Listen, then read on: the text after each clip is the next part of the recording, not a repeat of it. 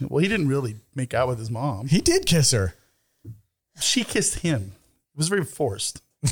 She Me Too'd him? She, she She Me mouth Too'd raped him. him. Wow. His mom sexually assaulted him. It was kind of gross. These things happen in America, and no one's talking When about time it. does- There's, Travel, a- you know? there's probably a whole uh, category for that on like you, YouTube. You What if porn. He why? went why? back and- why? what if he went back in Ew. time and became his own father? that is a theory. That yeah, that could have I happened. think I think stepmoms are a category. oh, for sure. For what porn? Yeah. Why aren't we Well, yeah. This is a Salty. good. We're on video right now. We're talking about porn. This is a good clean episode, guys. I'm gonna ruin it. I'm totally ruining this stupid movie. He's got too much booze in him to expect him to do it Oh, clean. you're right. booze. You're so- Cheers. Cheers. The following podcast may contain adult language and an abundance of salt, so get your flux capacitors ready because we're talking Back to the Future.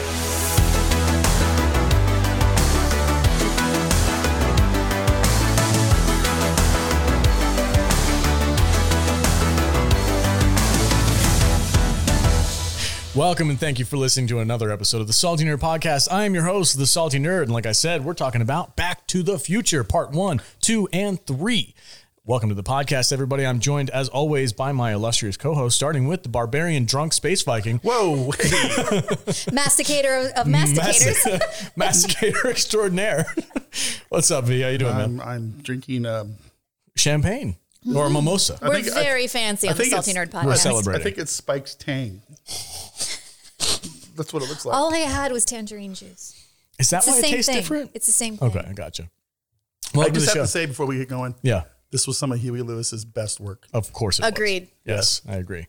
he was amazing. In Power this of movie. Love music. Huey Amazing. Lewis was the first concert I ever went Really? to in person. Wow, Yeah. you're so and I snuck early. in. No, I want a new drug. You're- I'm afraid you're just too darn loud. Love that. That was such a great scene. All right, I'm also joined by the ambassador of estrogen, Jude. Hello. w- Love your shirt. Oh, thank you. Showed off to the peeps. I'm your dense. Density. God damn it! this Tip- show's rated tip on the PG-13. top. Hi everybody. We're on video. I don't know what you want me to do with that. Pretty soon she's gonna flop them out on the My- table. My poor tits trigger Vader every fucking week. There's your one. There's your one. Flop 'em out. I had to get it out before you stole it. Oh man. All right, I'm also joined by the author extraordinaire, Matthew Kadish. What's up, man? Not much. I love your responses. They're so tame compared to the other side of the table. I'm the one controlling the cameras, so like my focus is He's elsewhere. the right only now. one not drinking. Yeah, he's got his director hey, hat hey, on. everybody. Yeah, also the only one not drinking. You are. Is it annoying to be the only sober one, sober one on the Sobe? podcast? Who's it like me and Sobe? Today's podcast is brought to you by Sobe Energy Water. Not really. Oh, off the rails already. All right, guys, let's get into it. Before we dive into these awesome, awesome 80s classics, uh, quick word from our sponsors. Planning on traveling this summer?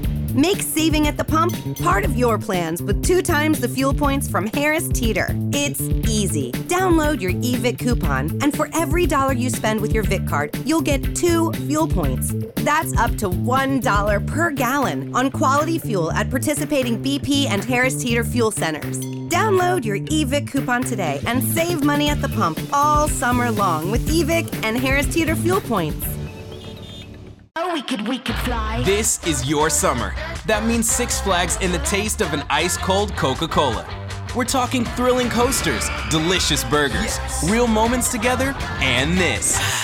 Coke is summer refreshment when you need it most, so you can hop on another ride or race down a slide at the water park. Six Flags and Coca Cola. Come make it yours. Visit sixflags.com slash Coke to save up to $20 on passes, plus daily tickets starting at $34.99. Welcome back, everybody, and thank you for joining us. Today, we're going to be talking about Back to the Future, the eight, 1980s classic starring Michael J. Fox and Christopher Lloyd. And uh, I freaking love this movie. And what I wanted to do today is kind of get an idea of everybody's first experience or their favorite experience with these movies. And, and I'll start, just kind of get things rolling. Um, a big shout out to my older sister, Audrey. I love you, Audrey. Um, me and her, she raised me. I was, she's 17 or 18 by the time I was born, so or something like that. So she's um she's my my big sister, and she created that love of all things 80s for me. and uh, I grew up watching 80s movies with her, Back to the Future, Better Off Dead, John Cusack movies, stuff like that. And when the 30th anniversary of this uh, movie franchise came out, they were showing the entire franchise uh, down there at the South Point Theater. And they had like a, a full size DeLorean there. It's all done up. They had a couple actors from the movies. They had cosplayers, all kinds of cool stuff. So me and her, she flew all the way from Pennsylvania out here to Vegas and went to this event with me. I dressed up like Doc Brown. I had from uh, from the second movie. I had a big yellow suit with a red shirt and a clear tie and like the whole get up. And uh, we went to the movie. She dressed up like Jennifer, and we went to the movies and we sat through all three of these movies at once. And it was one of the, my favorite experiences going to the movies, especially with my older sister. So much fun. I love this franchise. Uh, everything about it is just it just screams fun, nostalgic. Like my childhood is is in these three movies. So I had a great time. My only regret about that experience was I was wearing a giant yellow rubber suit for six hours in a movie theater, and I was hot and sweaty and gross. but it was totally worth it. So it's just like when you get off work. Yeah, basically. yeah. Um, okay, V, what's your uh, what's your experience with these uh, this trilogy? Do you do you have a nostalgic memory of Um, I, these? I really don't. um, I feel so bad for you. We we've had this discussion. This Not for the new listeners. this this Vader doesn't feel things. No, I, I How do. dare I, you. I- listen, I get it. I get the nostalgia for this movie. I it's they're they're awesome, fun, well made, well written, extremely well. Did I say did I say well done already? I yeah, did. but that's okay. but but you know they're they're they're good movies. They're not. They just never clicked for me like they did with you. Hmm. I don't know. Maybe it was just uh, the age I was when they came out. I think I was 15 when the first one came out, 85, right? yeah. Then the other ones were 90, 91. No, the last one was 80, 90. 89 90. and 90. So Yeah. it's like when I was 19, 20, I, I really wasn't caring about Michael J. Fox movies. I was, Makes me I was, sad. Hmm. I was busy going to concerts and doing stuff I probably shouldn't be Dude, doing. badass shit. Yeah. yeah, yeah, yeah. Yeah, but uh, um, this these movies never really resonated with me like they like they should. Because I feel like I should be in that group of people that really love these movies. yeah, like 17 years because, old. I, because I'm not saying they're not good movies. They're great. They're great movies, but they've always been kind of like third tier fandom kind of movies for me. you know? we explain that. What do you mean? Um, you know, well, there's like Star Wars and Star Trek, and then there's This is the massive fandoms. yeah, and then there's you know everything else, and, and this is like like in the middle of everything else for me. Okay. This is like kind of like maybe uh, there with like your other favorite Jurassic Park hmm kind of level movies for me. So, but they're but they're fun. They're cool, Okay. and I completely like them, and think they're think they're good. I'm, I, maybe it's just Michael J. Fox. I've never been a big Michael J. Fox guy. The only my favorite movie with him in it is is the Peter Jackson movie where he where he's The Frighteners. the Frighteners. Yeah, yeah, Oh, okay. yeah. So, which we haven't watched on the show ever, and we should. We probably should. We will.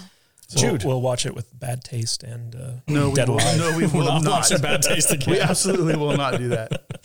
Uh, Jude, what is your uh, experience with Back to the Future? I have seen this movie a million times. This is my dad's favorite movie. So Nice. growing up, this was on a lot.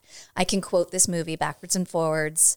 Um, and I, I still love it. And, it- and every time I see it, I think of my dad and just hanging out in the living room, him in his lazy boy chair, and us just watching this movie on repeat through throughout my teenage years. Nice, nice. Yeah, I um, I let my five year old watch this movie, and he freaking loves it, dude. You, you, he he like sings the theme song in his head when he's walking around the house. And I, I, I had to like he started watching it like like kids do. They watch movies over and over and over again. They're just, Let's watch Back to the Future. And then he started talking like Biff. And he's like, that son of a bitch. And I'm like, oh, okay. No, no. let's not watch that movie so much. But no, I, I'm so happy that I was able to pass that love on to the next generation. Like my kid loves Michael J. Fox. He loves Back to the Future movies. It's one of his favorite, along with Jurassic Park. So this is definitely like a staple of my nerd brain, and uh, I, I have a ton of fun with I- it. So I think I think s- trying to picture Michael J. Fox as like this semi kind of juvenile delinquent kid doesn't really the jive. skateboarder, like yeah, it badass. just I, I don't think he's the I don't maybe He, is he Alex P. Keaton to you kind of kind of yeah I I don't know but with the elbow? I mean I, pads? I can't say that I can't sit here and say that he was miscast because he wasn't. It just doesn't jive with me. it's like I don't see Michael J. Fox as like this rock and pseudo roll. this pseudo guitar playing skateboarding kind of sort of juvenile delinquent kid that they're trying to make him be in the beginning of this movie because he comes off as completely wholesome. Yeah. You you know what I'm yeah. saying? It doesn't have the edge. no, there's, that's it. He Yeah. doesn't have an edge to play what they were trying to make him be. the wannabe rock star. kid. Right, right, right. The skateboarding wannabe rock star. But you know, it's funny though, because Michael J. Fox actually did play guitar and he did Yeah. love skateboarding. Yeah. So he kind of fit into that mold, but I guess I kind of see what you're saying. He doesn't have Well, that, it- that it's rock star also edge. important to point out that Michael J. Fox was like the third Marty McFly Right. that they cast. Yeah. Um, originally, they had um, Anthony Michael Hall, Anthony Yeah. C. Hall, something like that, and he never he got past the the script reading stage. And then they cast uh, Eric Stoltz, Mm-hmm. and Eric Stoltz, um, they actually shot for like two weeks with him, and It's five weeks. five weeks, something like that.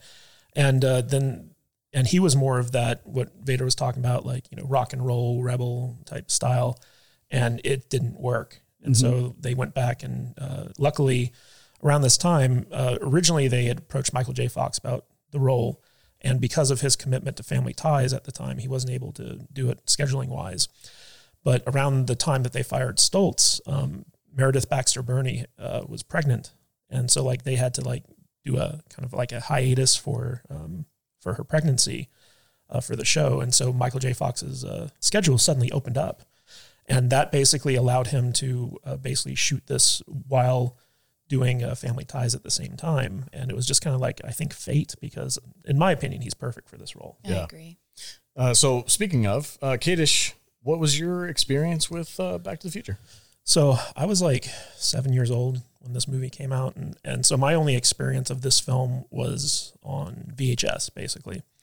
And this is one of my all-time favorite movies. Like I, I love this movie, and um, it had a, big impact on me. It, it was a, a big impact in me wanting to go into filmmaking, and even uh, my main, my character Earthman Jack, who I've written, um, you know, a series of books about, was heavily influenced by Marty McFly, Yeah. the character of Marty McFly and uh, you know the time travel stuff, which is also in my books and things like that. Like all of it was very much influenced by you know this trilogy of film.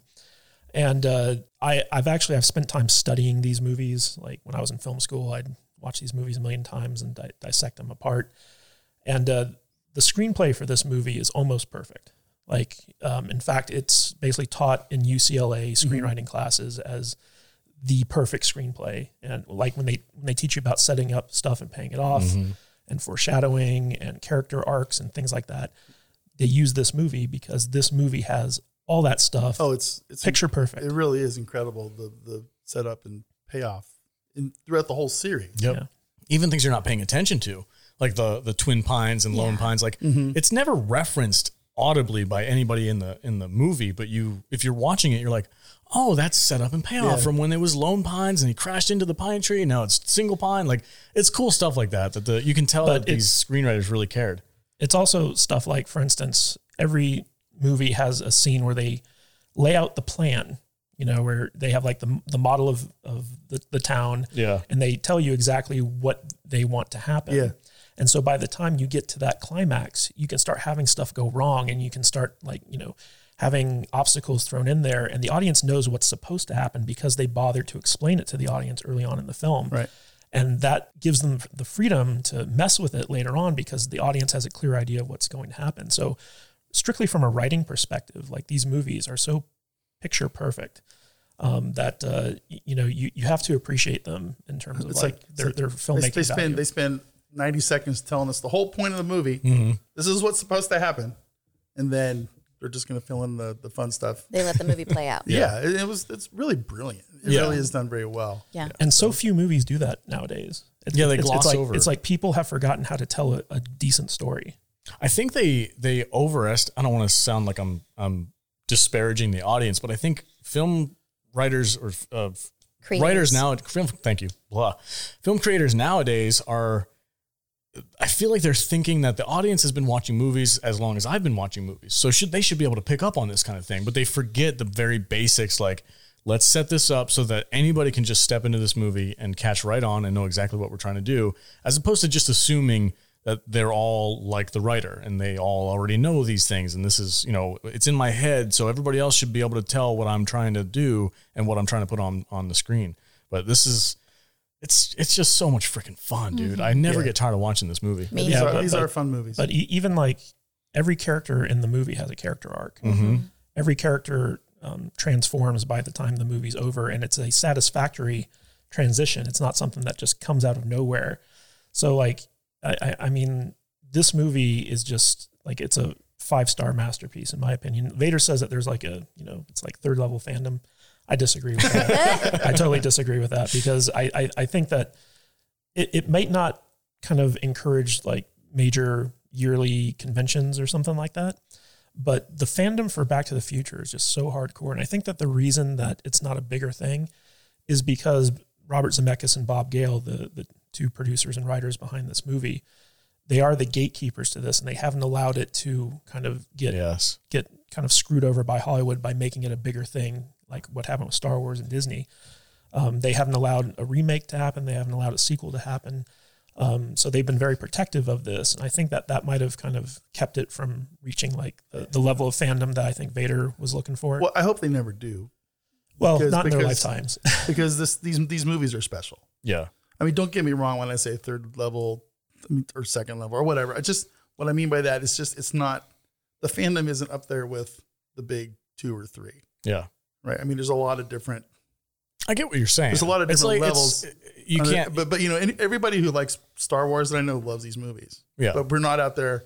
We're not out there going to Target and buying every Martin McFly toy that we can find. Yeah, but but You, you know what I'm saying? So I, I don't know. Do you remember when um, Jude when we uh, went to Back to the Future Day where it was it was August twenty fifth, uh, two thousand fifteen, something like that. Uh, that sounds right. Yeah, and uh, we went to this uh, local casino, Mm-hmm. and basically it was Back to the Future. People were in cosplay. They had like three or four different DeLoreans out there. Mm-hmm. I have a picture upstairs with me and Doc Brown and me and Biff. yeah, it's great. Yeah, alternate future Biff. Yeah. Nice. But there's not Vegas there's, there's there's not a uh, a uh, Back to the Future con every year at the Rio Yeah. Convention Center. Not like Star Right. Trek or, or or there's not a you know there's not a Back to the Future celebration in Anaheim every year. yeah. I get what you're saying. So So- I understand what you're saying. It That- just that's doesn't. all. That's all I'm saying. Yeah. So I'm not taking anything away from people who love these movies because they're cool. They're good. Yeah, but the the character like everyone knows these movies. Everyone knows these characters. The Mm-hmm. DeLorean's probably one of the most iconic Movie cars. movie cars like Yeah. ever, ever. Like everyone Oh, it's knows the, Doc it's Brown. the number one totally. movie car. Yeah. you think so? Oh yeah. Over what? el- What?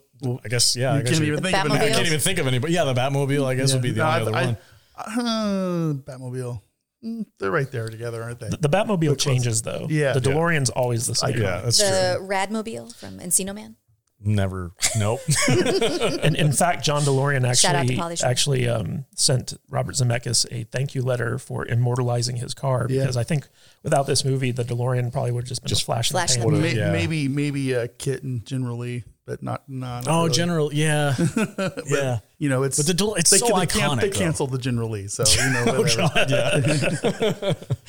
No. uh, You're going to have ass- to edit ass. that out. No, they're not. No, no they're assholes. all right. So Can- let's. they canceled um, a car. yeah. Can we um, actually talk about the movie? Yeah, we can talk and, about the and, movie. And, and Jude. maybe not our feelings so much. Are you ready? Oh yeah. God, Jude, are you I ready? need more booze now. Tell us what happens in this movie, real All right. quick. Uh, 1985, Back to the Future. It was rated PG with a runtime of one hour and 56 minutes. It had a budget of 19 million. Alex, what do you think it brought in in the box? Michael J. Fox in this prime. Mm-hmm. I'm going to say 85 million. Vader, you were way wrong. What do you say? I'm I'm saying like 290, 300 million. Holy Jesus. In the 1985? Yeah. Okay. This was a big movie. Jude? 381 million. God damn. See, and I was way off, and I was under. That's really So- awesome. Doc Brown steals some plutonium from Libyan nationalists to power his time machine. During a test run at the mall, he's found, shot, and killed. Marty, his teenage friend, jumps into the time machine to escape the assassins, but when the DeLorean reaches 88 miles per hour, it catapults Marty back to the year 1955. Having only enough plutonium to make a one trip, to make one trip, Marty is stuck in 1955 and must find a new way to power the machine in order to get home. Meanwhile, he keeps running into his parents as teenagers, changing history and risking not being born at all. he accidentally interrupts his parents' original meet cute, causing his mom to fall for him instead of his dad. He's got to get them to fall in love, keep his mom from getting raped by the town bully, and get the DeLorean hooked up to the only thing powerful enough to compare to plutonium, a bolt of lightning. There's only one man in 1955 who can help Marty, the man who sent them sent him there in the first place. Doc Brown, 30 years younger, has is the only man with the power to generate the 1.21 gigawatts. Oh man. Discuss. Okay. Anyway, so yeah, um, one of my, I think, was the like most masterful parts of this, and what really sells it is the character of Doc Brown, and I cannot, for the life of me, think of anybody except for Christopher Lloyd who would be able to pull that character off and make it so lovable. Anyway, I love Christopher Lloyd in this movie, and I think he is the glue that holds everything together. You got Michael J. Fox, great casting, great character of Marty McFly, but whatever sells this movie to me as being such a fun and and like heartwarming adventure, I feel like it's Doc Brown. He's such a cool, interesting, and unique character that I don't think I've ever seen in any other movie before. He's such a standout. I love it. Do you know who was originally supposed to play that part? I, do I want to know? Am I gonna? Nicholas Cage. John Cusack. John Lithgow. I don't know who that is. John- Oh, yes, you do. Yes, you do. I do. Yeah. Can you? Who? What else does he play? Um, he was in Dexter. Did you watch that? He Dexter. was the Trinity Killer. Oh, Um, Monty, oh, Monty Python. He was a Monty Python. guy. Uh, Third Rock from the Third Sun. Rock. Third Rock from the Sun. that dude. Yeah. Oh God, I'm so glad he's. he was a not in this Monty movie. Python, right? No, he wasn't Monty Python. He wasn't Monty Python. No, Who- He's who am I not thinking British. of? No. I Who don't am know. I thinking of? You're thinking of um, one of the Monty Python guys. Nerd cred. Get this out. Come here. Oh, Robert. he Give was me in a uh, card. Perry Mason. He was the the guy that, that killed himself in Perry Mason. Yeah, he's also the villain in Cliffhanger, That's true. Yeah. Sylvester, Sylvester Stallone Stallone. movie. Yes. Yeah. No, I'm glad he's not Doc Brown. I don't think he would have. I, I feel Had like he had he been Doc Brown, we never would have known the difference. maybe, but I don't know if the movie would I have been don't know. as Chris- beloved. Christopher Lloyd brought a lot to that But he- character. Yeah. Er- Eric Stoltz and John Lithgow. That would have been a way different movie. it would have been completely different. wow, what a weird, weird thought. What alternate universe, the alternate Back to the Future universe that that's going to create. Uh, all right, so let's let's talk about the movie a little bit more. Um, I just because I think everybody that listens to this podcast has probably seen this movie. so I don't Oh God, I feel would- like I don't feel like we need would to go hope so. scene by scene. If you haven't seen this movie and you listen to our podcast, why? What are you doing? Yeah. why do Um, you like us? So let's talk about some of our favorite aspects or favorite scenes of this movie across the board and just kind of get a feel for this first movie because it's so iconic. Uh, for me, when Marty goes back to 1955 and he's walking through the, the, the town circle with the clock tower and everything. And he's got, you know, Sandman playing in the background, not the Metallica song, the other one. and uh, that to me is just like, I love the fish out of water aspect. I love how everybody's commenting, like, what are you in the Marine or in the. Would you national- jump ship? Did you jump ship? Are you in the National Guard? What's that? Like commenting on his 80s attire and stuff like that. It's so funny. I love it. I love watching it. It makes me feel like I want to go back to the 1950s and hang out with somebody right Yeah. there. It's just such a cool thing. And I think Marty's. Um, a credit to Michael J. Fox is that as Marty, he is able to react to what's around him in such an interesting and fun way that you makes you feel like you're right there with him. I love watching him flub through things like when he calls his dad dad. He's Yeah. like, dad, dad, dad, daddy-o. Yeah. Dad, daddy-o. That's good stuff, man. Uh, and the, the the absolute shock on his face when he realizes that he's sitting next to George McFly. He's like that that's classic scene where the camera's panned and, and and you Crispin see- Glover is so great in this. He's he's that perfect amount of awkward. Uh-huh. Cuz Kristen Glover is a very strange person. He is. what else has he been in? Creepy Thin Man, Charlie's Angels. Charlie's Angels, Willow. What is it? Is it Willow with the, the rat movie? Um, is that? I think it was called Willow. It wasn't the the. I just remember his dancing from Friday the 13th. and he actually made Friday the 13th before he made this movie. Oh, okay. Uh, so Interesting. Uh, Vader, I know you don't. You're not really as nostalgic about this movie as we are, but what are, what are some of your what are some of the scenes Um, that you think of when you think about this movie? Wh- What are your wh- favorite When parts? I think about Willard. this movie, um, I think about the the the scene in the mall parking lot where we get to first see the Oh, okay. the DeLorean. movie, Yeah. you know, and, and the and the, the Libyans Yeah, coming in. DeLoreans. The Libyans. Oh my God! Yeah, and you know, I think about that scene. You know, that's that's a pretty exciting scene when they when we first get to see the DeLorean do its thing. Mm-hmm. And uh, I and, and the other one is always the scene where they're trying to hit the, the clock tower with the lightning. Okay, You know, those are it's like just the most the, iconic the two things, yeah. iconic scenes. You know, it's like, and and that's the way I'm going to be with all three of these movies is just the, the iconic The scenes. set pieces. This- yeah, yeah, I mean, I got you. you know, so Definitely for but- the but they're- third but one. they're fun. Yeah, for sure with with the train. and yeah, everything. train's amazing. Yeah. Uh, Jude, what about you? What are some of the most iconic and your favorite scenes from this first movie? Um, so when I originally saw this, I was young and impressionable, and I always thought that like hanging onto a car while you're skateboarding was really cool. Um, but now watching it, like what I'm what I'm really looking for, and I'm thinking like that oh, it's coming up is Doc Brown's like reactions to everything, like when he's tugging on the wire and he's like trying to get the clock tower rigged up and he accidentally unplugs it from below and he's like Ooh! yeah. I, and like, and I just I just nodded. Sorry. Uh, and like when um uh, Lorraine comes to their wherever they are in the, The tiny garage. the garage. Oh, yeah. And he's like it's just his facial expressions while she's talking. Yeah. His like eyebrows are going bananas and he's just like eyeballing Marty the whole time. Like, what are you gonna do about this? and, and, You know, and the best reaction is when uh, the the model car kind of Oh yeah. and he does the other thing. Oh, yeah, that's I- my favorite. I love. I, lo- I love Christopher Lloyd. Yeah. I mean, he's just he makes these movies for me. yeah. you know, he's he's such a great character actor with his expressions and the way he his facial expressions and, and everything. You know, even I go back farther. I go back to Taxi when he played Reverend Jim, and he was awesome. He made him and Latka made that show, and his performance make these movies. You know, and Yeah. you know everything he's been in in the nerd world just even when he's he's is a commander or captain krug and in star trek 3 Oh yeah. oh yeah. He was, a, he was a Klingon. yeah huh? he was awesome as a Yeah, klingon that's right. Those And, eyes, uh, dude. Those yeah, eyes yeah, sell it. yeah yeah Do you know But what he's, he's Doc just he's just a fun actor he's like he's he's, he's iconic to me, Yeah, he's you so know? expressive. Yeah. yeah. do you know what Doc's middle name is? emmett Uh, No, Emmett, is his first name, right? Yeah, Emmett he's, he's in the phone J. book as Emmett L. Brown. Oh, is it L or J? L. Okay. probably something weird it's like Lathrop. Lathrop. Mm-hmm. Oh, I love yeah, I it. was gonna say like loquacious, or something weird, you know. So. Lucifer. he's actually the devil, and he's like taking this poor kid around. Jesus, That would have been deep. where did you take That would that? have been awesome. I went down a rabbit hole. on I would have, that I one. would have loved that.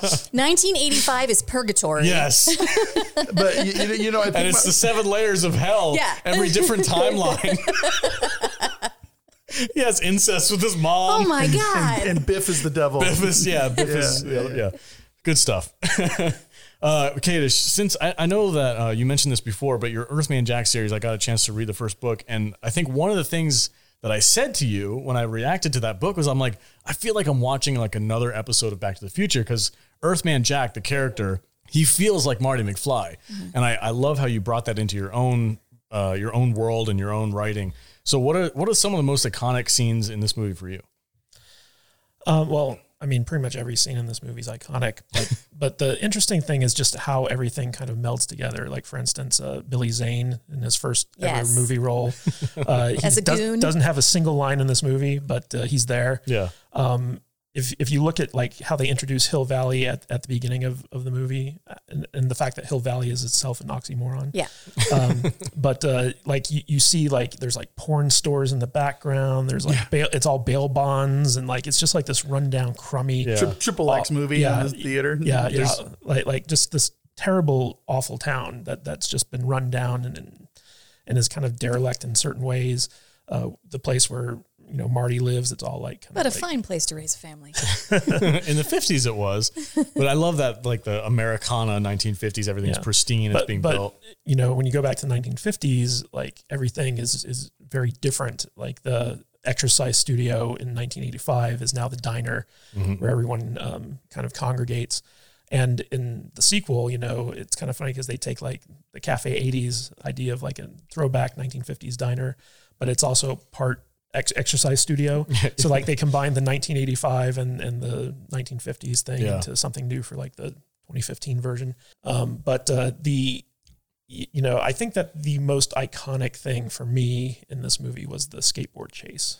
Uh, that that whole scene where basically Biff is chasing around Marty and he invents the skateboard to get away from them, and he invents the skateboard. it kind of does he kind of does. yeah. doesn't he? goes from a scooter to a skateboard i love that scene for the aspect of like you get these 1950s kids who are like it, it feels very old school and very like Americana. And then you have this like street savvy kid from the 80s who gets a leg up because he's a little bit more street smart than the kids from the 50s. And that's what gives Marty the edge. I, I really, I kind of think that aspect of it really sells it for me. He's the Captain Jack Sparrow of the 1950s. Exactly. Yeah, but um, also like the entire opening shot of the first movie tells you everything that you need to know going into this movie. Like they set up the fact that the plutonium has been robbed. They set up the fact that you know the there was like some Libyan stuff. If you look at the the pictures uh, in Doc Brown's um, garage, basically um, his um, mansion burned down, and Bob Gale in interviews has co- come out and said like you know. Doc Brown did that to collect the insurance money so he could fund his experiments. uh, he sold off the land to like a Burger King, you know, um, like little things like that that kind of like set up everything that's to come in this movie. Uh, the fact that when Lorraine's father hits uh, Marty with the car, it's like another one of these kids jumped out in front of my car. yeah. Like how many times has he done this? Ex- exactly. Like you get the sense that there are a lot of guys who are like watching Lorraine undress. You know what? I'm not even. I'm not gonna lie. I feel really bad saying this. but- Lorraine's into it. No, no, no, no. This is the first time that literally watching this movie this week for the podcast was the first time I ever realized that that was Lorraine. Oh, I always thought it was just some random neighbor chick. I, I never connected the dot that that was Lorraine in the window. Mm-hmm. And, and I'm like, I feel ashamed. Like I should have known this. It seems to be a common thing that everybody already knows. And I'm like, that's news to me. I thought it was just some random chick. I had do you no feel i- you feel dirty now that a you, little bit. You 'cause were I was like, like, "Hey, huh." yeah, hey, how's it new going? chick. Now you know it's Marty's mom. yeah, now I know it's Marty's mom. Ew. who's thirsty for everybody in this movie. Dude, you want to talk about that, Jude? Let's talk I about, don't know. Let's talk about how thirsty Lorraine is. she's she's parched. I never went to parked with a boy and Or called a boy. or called a boy or anything like that. And then you see her when she's a teenager, and she's just like, "Give me some of that purple underwear, baby." Um, Just making me very uncomfortable right now. She took off his pants. She Yeah, it's took weird. off his pants. They're they're over there on my hope chest. I was like, "Whoa." You know what? You know what's funny is so like this script got shopped around Hollywood, like pretty much everywhere. Mm-hmm. John Mulaney did a bit about it. Yeah. But Disney, um, when they pitched it to Disney, Disney was like, um, the incest stuff is a no go for us. Yeah. and, and and ev- even though like they had like much like kind of like edgier stuff going on at the time, Disney was like, we, we would never. There's a line. Yeah. and you just crossed it. There's a scene where Marty makes out with his mom in the Oh car. They don't make out. She forces herself on him. That's Yeah. so much better, V. In order to get his parents back together. yeah. It was all part of the plan. I love Okay, so let's talk about that scene because it was one of my yeah, Oh. favorite. the, the plan was for Marty to try to rape his mom. Yes, that was the plan. I guess George that- is- that is George is true, like- huh? He's holding his mom's bra. yeah. You're gonna you're gonna You're gonna touch her touch on her on her on her what?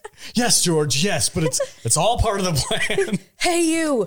Get your damn hands off. her. Should I swear? Should I swear? Yes, goddamn it, goddamn it, George. We're just gonna sit and quote the movie I'm all from right with here that. on out. oh man, it's good stuff. Oh, and did you notice who the mom is? Who Lorraine's mom is? in no, this? talk to me. the mom from Gremlins.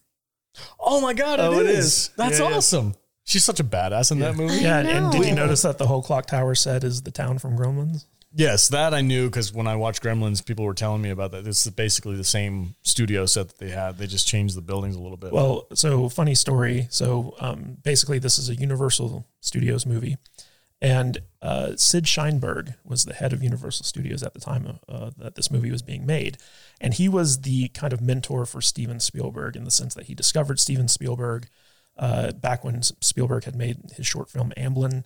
Uh, he gave Steven Spielberg his start. He was like Steven Spielberg's most staunch supporter in Hollywood and it was through Sid Sheinberg that Universal Studios became like it rose up from a B level studio to a major Hollywood studio, and he was responsible for a lot of like the classic '80s movies that we all know and love, mostly through his um, you know association with Spielberg. And so when Back to the Future came out, um, Scheinberg he, he was kind of like those one of those old school studio heads where he's like, "Now look at here," so you know, he's got like the, the stogie in his hand and stuff like that and um, he had a lot of notes um, for this movie. And basically, he came in and originally Einstein, the dog, was a chimp. It was Doc Brown's kind of orangutan companion. okay. And uh, Sid Sheinberg was like, "Now look at here, say no movies that have monkeys in them ever make any money. I want you to change this to a dog. Make his make his name Einstein. And, and Great idea. and so like Robert Zemeckis was like, oh okay, he's the boss. Yeah. People love dogs. And and then like uh, you know he, he'd be sitting there and he'd be like, what's the name of this broad? This guy's mom, uh, Madge. He's like, I want you to change her name to Lorraine. And they're like, they're like, why? Why do you want to change? her because name it's to- sexy. no, no, he's like, that's the name of my wife. We got in a fight the other night. I want to, you know, make it up We're to making him. up to it. Other, otherwise, I'm never gonna have sex again. okay. So, so, they're, so they're like, okay, we're gonna change the name of, of Lorraine. And so, like, he'd have all these like weird kind of off the wall suggestions, and he didn't really understand the movie. And at a certain point, he was like, he was like, you know, I don't, I don't get the title of this film. And they're like, you don't get Back to the Future. And he's like, no, I want you to change the name to Spaceman from Pluto. Oh yeah, I remember hearing about and, that. And and and basically they were like, but there is no spaceman from Pluto in, in this movie. He's like, he's like, trust me, it'll sell. And and so like once this came down, like you know Z- Zemeckis and Bob Gale were just like, wow, what are we what are we gonna do? Like, we, we can't name we, we can't name this movie. This is the worst title ever. And so Spielberg's like like I I, I know Sid, I'm I'll, I'll I'll handle this. And so Spielberg wrote this uh, memo that said like sid your suggestion for the change of the title was the best joke i've heard all day it made everyone in the office laugh keep it up love steven and he distributed it to everyone like at the studio Yeah. and when sid saw that ev- everyone was like oh sid that was a good joke that you played on them and sid was just like He had to own it. yeah yeah he was like he was like oh oh yeah yeah it, wa- it was a joke a really funny guy. i'm a really funny guy That's awesome. Yeah. Nice. Steven Spielberg playing chess with the studio execs. It's good stuff. yeah so basically spielberg just like outmaneuvered sid sheinberg to basically save the title of this movie Right on. right on. All right, let's polish off uh, part one. I just real quick wanted to talk about um, the final scene where Marty's in 1955 and he's, you know, they're trying to time the clock tower lightning strike perfectly.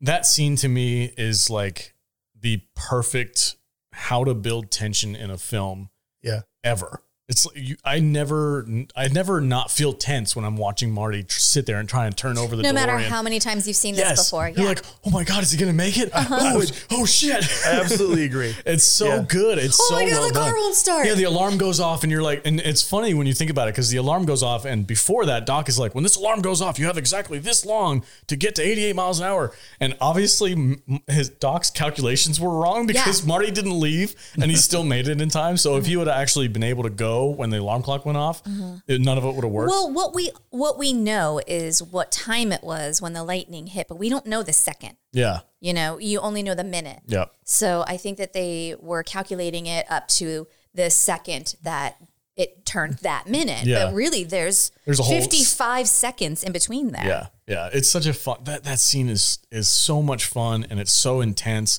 And every time I watch it, I'm on the edge of my seat. Like, is he gonna make it? When he sits there and he bangs his head against the steering wheel and he honks the horn, and that's what makes the car start. And he gets up and, and the look on his face, he's just like, Oh, Yeah. all right, let's go. I love that scene. That's one of my favorite things, especially for a great climax to the to the movie. I think it's so much fun, so amazing. I'm gushing over this movie now. So yeah uh, can, can we talk about the pronunciation of gigawatts is it gigawatts or gigawatts? So the correct pronunciation is gigawatts, Okay. but the um, the physicist that they had consulting on the movie pronounced it the old-fashioned way, which was gigawatt. Okay. And so, because of that, um, you know, when they were directing Christopher Lloyd uh, in, in this thing, Robert Zemeckis was like, "Oh, it's pronounced gigawatt," but the entire scientific community is like, "No." So it's just kind there's- of like a funny thing. Yeah, there's so much about this movie where like the whole time travel aspect, there's a lot of debate whether or not it actually works or I know whether- Kadish probably has a lot to say about Oh, that's the for- time that's travel. gonna have to be like an exclusive like Patreon episode, just a super deep dive on whether He's or gonna not. you bitch you with his eyeballs if you don't let do you him want talk. to do it for final thoughts? Can we do final thoughts for uh, part one, and you can talk about the time travel thing? Well, I'll, I'll just give like a general overview of the time travel. Okay. Right here, um, because basically there's like three different theories for time travel, and the one that um, this movie kind of adheres to is the alternate timeline or or multiverse Mm-hmm. uh, time travel, which is basically like once you change something in the past, a new offshoot is created, and uh, basically they travel, you know, kind of forward in time onto that offshoot instead of going back to the original timeline. Right. And in fact, in the sequel, they actually do a brilliant job of explaining how that works to the audience. So it's it's very clear and not confusing at all. And Yeah. in fact, you know, there there are certain like little quibbles where you could talk about like why is he erased last when he was born last, you know, and stuff like that. Um, but the the whole concept of you know the alternate timelines that happened because of ripples in the past works perfectly well, and you know this was a very well thought out use of time travel. So I know we've talked about this before, but your whole thing is like once you establish the rules for time travel in your movie, you have to adhere to those rules Yep. from that point forward. And then it's okay, even if it doesn't make sense scientifically or by theory or whatever, as long as you follow your rules at the start, you're in the clear. Well, it's important that the rules make sense. So, like, if you tell the audience, okay, this is how this works and this is why it works this way, then the audience is willing to suspend their disbelief and be like, okay. So, like, even though there are certain things, like, for instance, when we get into the third movie, you know, why couldn't they just swap out the gas tank on the other DeLorean with, you know, the one that Marty brought back or use that DeLorean to go go back or something like that. So there's like little things that you can kind of nitpick about, but there are ways that you can like ignore that because of the rules that they established. And and that's the important thing is that the audience isn't sitting there picking apart all this stuff. They're just able to kind of accept what they've been giving and and kind of go forward with it. Whereas if you contrast it with something like, for instance, Avengers Endgame, which Robert Zemeckis and Bob Gale actually get got a real kick out of because that movie specifically um, Reference- references Back yeah. to the Future, and they say Back to the Future rules when they're talking about establishing the time travel. But their establishment of the time travel doesn't make any sense whatsoever. And so that entire movie, you're sitting there like, how does this work? What's Yeah. what are you supposed to be doing? Whereas with Back to the Future, it's, oh, okay, it works this way, and we're going to go with that. Right on. Jude, why don't you tell us uh, what are your thoughts on or final thoughts on part one? Um, gosh, I don't know how to sum it up. Um, this is my favorite of the three. It's a it's a staple of my youth, and um, I don't know. I just I love it. I think it really makes sense. I love that they establish what the rules are, and you know, I'm a I'm a person who's like, if you don't make it clear that I can trust you, I'll never trust you, and I won't be able to fully invest in your story, and I won't enjoy it. Yeah. This allows me to do all of that. Yep. Like, here are the rules. We don't mess with the rules. You're in a safe place. Please enjoy our story. And Yeah. I can. Yeah, nice. I have to say, for my final thoughts, I just want to say like this this is the best movie out of the three as far as a narrative goes, because I feel like you can watch just this one and you can have a completely satisfied experience. There is no you don't have to go before, you don't have to go after, there's no questions left. If you cut the movie off when Marty gets back to to the alternate 1985 that he creates after s- you know saving his parents, Well, Michael J. Fox didn't even know that there would be a sequel Yeah. until one- like no he one saw knew. it. Yeah, exactly. So that like that's what I love about this first movie is that you can just sit down and watch the first one and you can have no knowledge of the other two. Yeah. And it still works. It's a complete story. They didn't actually intend on making a sequel. I don't believe. I don't think they did, no, until They- I mean, much they, later. yeah, Yeah, they the, uh, goofed this with the with the whole "gotta come back and save your kids, Marty" thing. Yeah. But you know, I don't think that Well, was well, that whole thing was meant to be kind of like a one-off stinger, Right. So, so like it was like, oh, the adventure continues, but they never Yeah. expected to do a sequel. Yeah. So, and we can probably talk about their change of plans. three once we hundred and eighty talk million about the other dollars later. Like, we're making a sequel. We're right? definitely making a sequel. All right. Uh, v, what are your final thoughts on the part one of Back to Oh, the I Future? don't know if I can add a whole lot more to what you guys have already said. It's a great movie. Yeah. It's it's a it's iconic and it's it's pure. It's it's what the '80s were all about as far as fun, cool movies. You know, it was it was just it was just a good time. Yeah. You know, if, of the three, it's by far my favorite, and um, it's just uh, just an iconic classic movie. Right on. It's it's good. You know, I, I can't fault it for for anything really. Yeah, I don't I can't really have any Uh, I don't have any salt for this yeah, movie. no, at I all. don't either. It's like you said. It's like you can watch this movie and not the other two, Yeah. and be perfectly okay. Yeah. I have a little bit of salt You know, for part two. so- And we're gonna get there in a minute. All right. Uh Kadish, what are your final thoughts on part one of Back to the Future? they're pretty much the same as my opening thoughts. This is a brilliant movie. It's a classic. It's almost a perfect movie in my opinion. Five stars out of five. I love this movie. I can watch it at any time and be just as entertained as the first time I, I've seen it. I must have seen this film like a thousand different times. I've studied it. I've dissected it. It's been a big influence on on me and my work.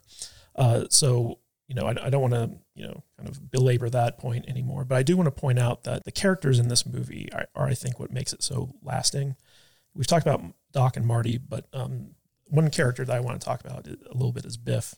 Oh, Yeah. Biff, yeah, he's a Um, perfect villain. So, like Thomas F. Wilson, he wasn't originally cast as Biff.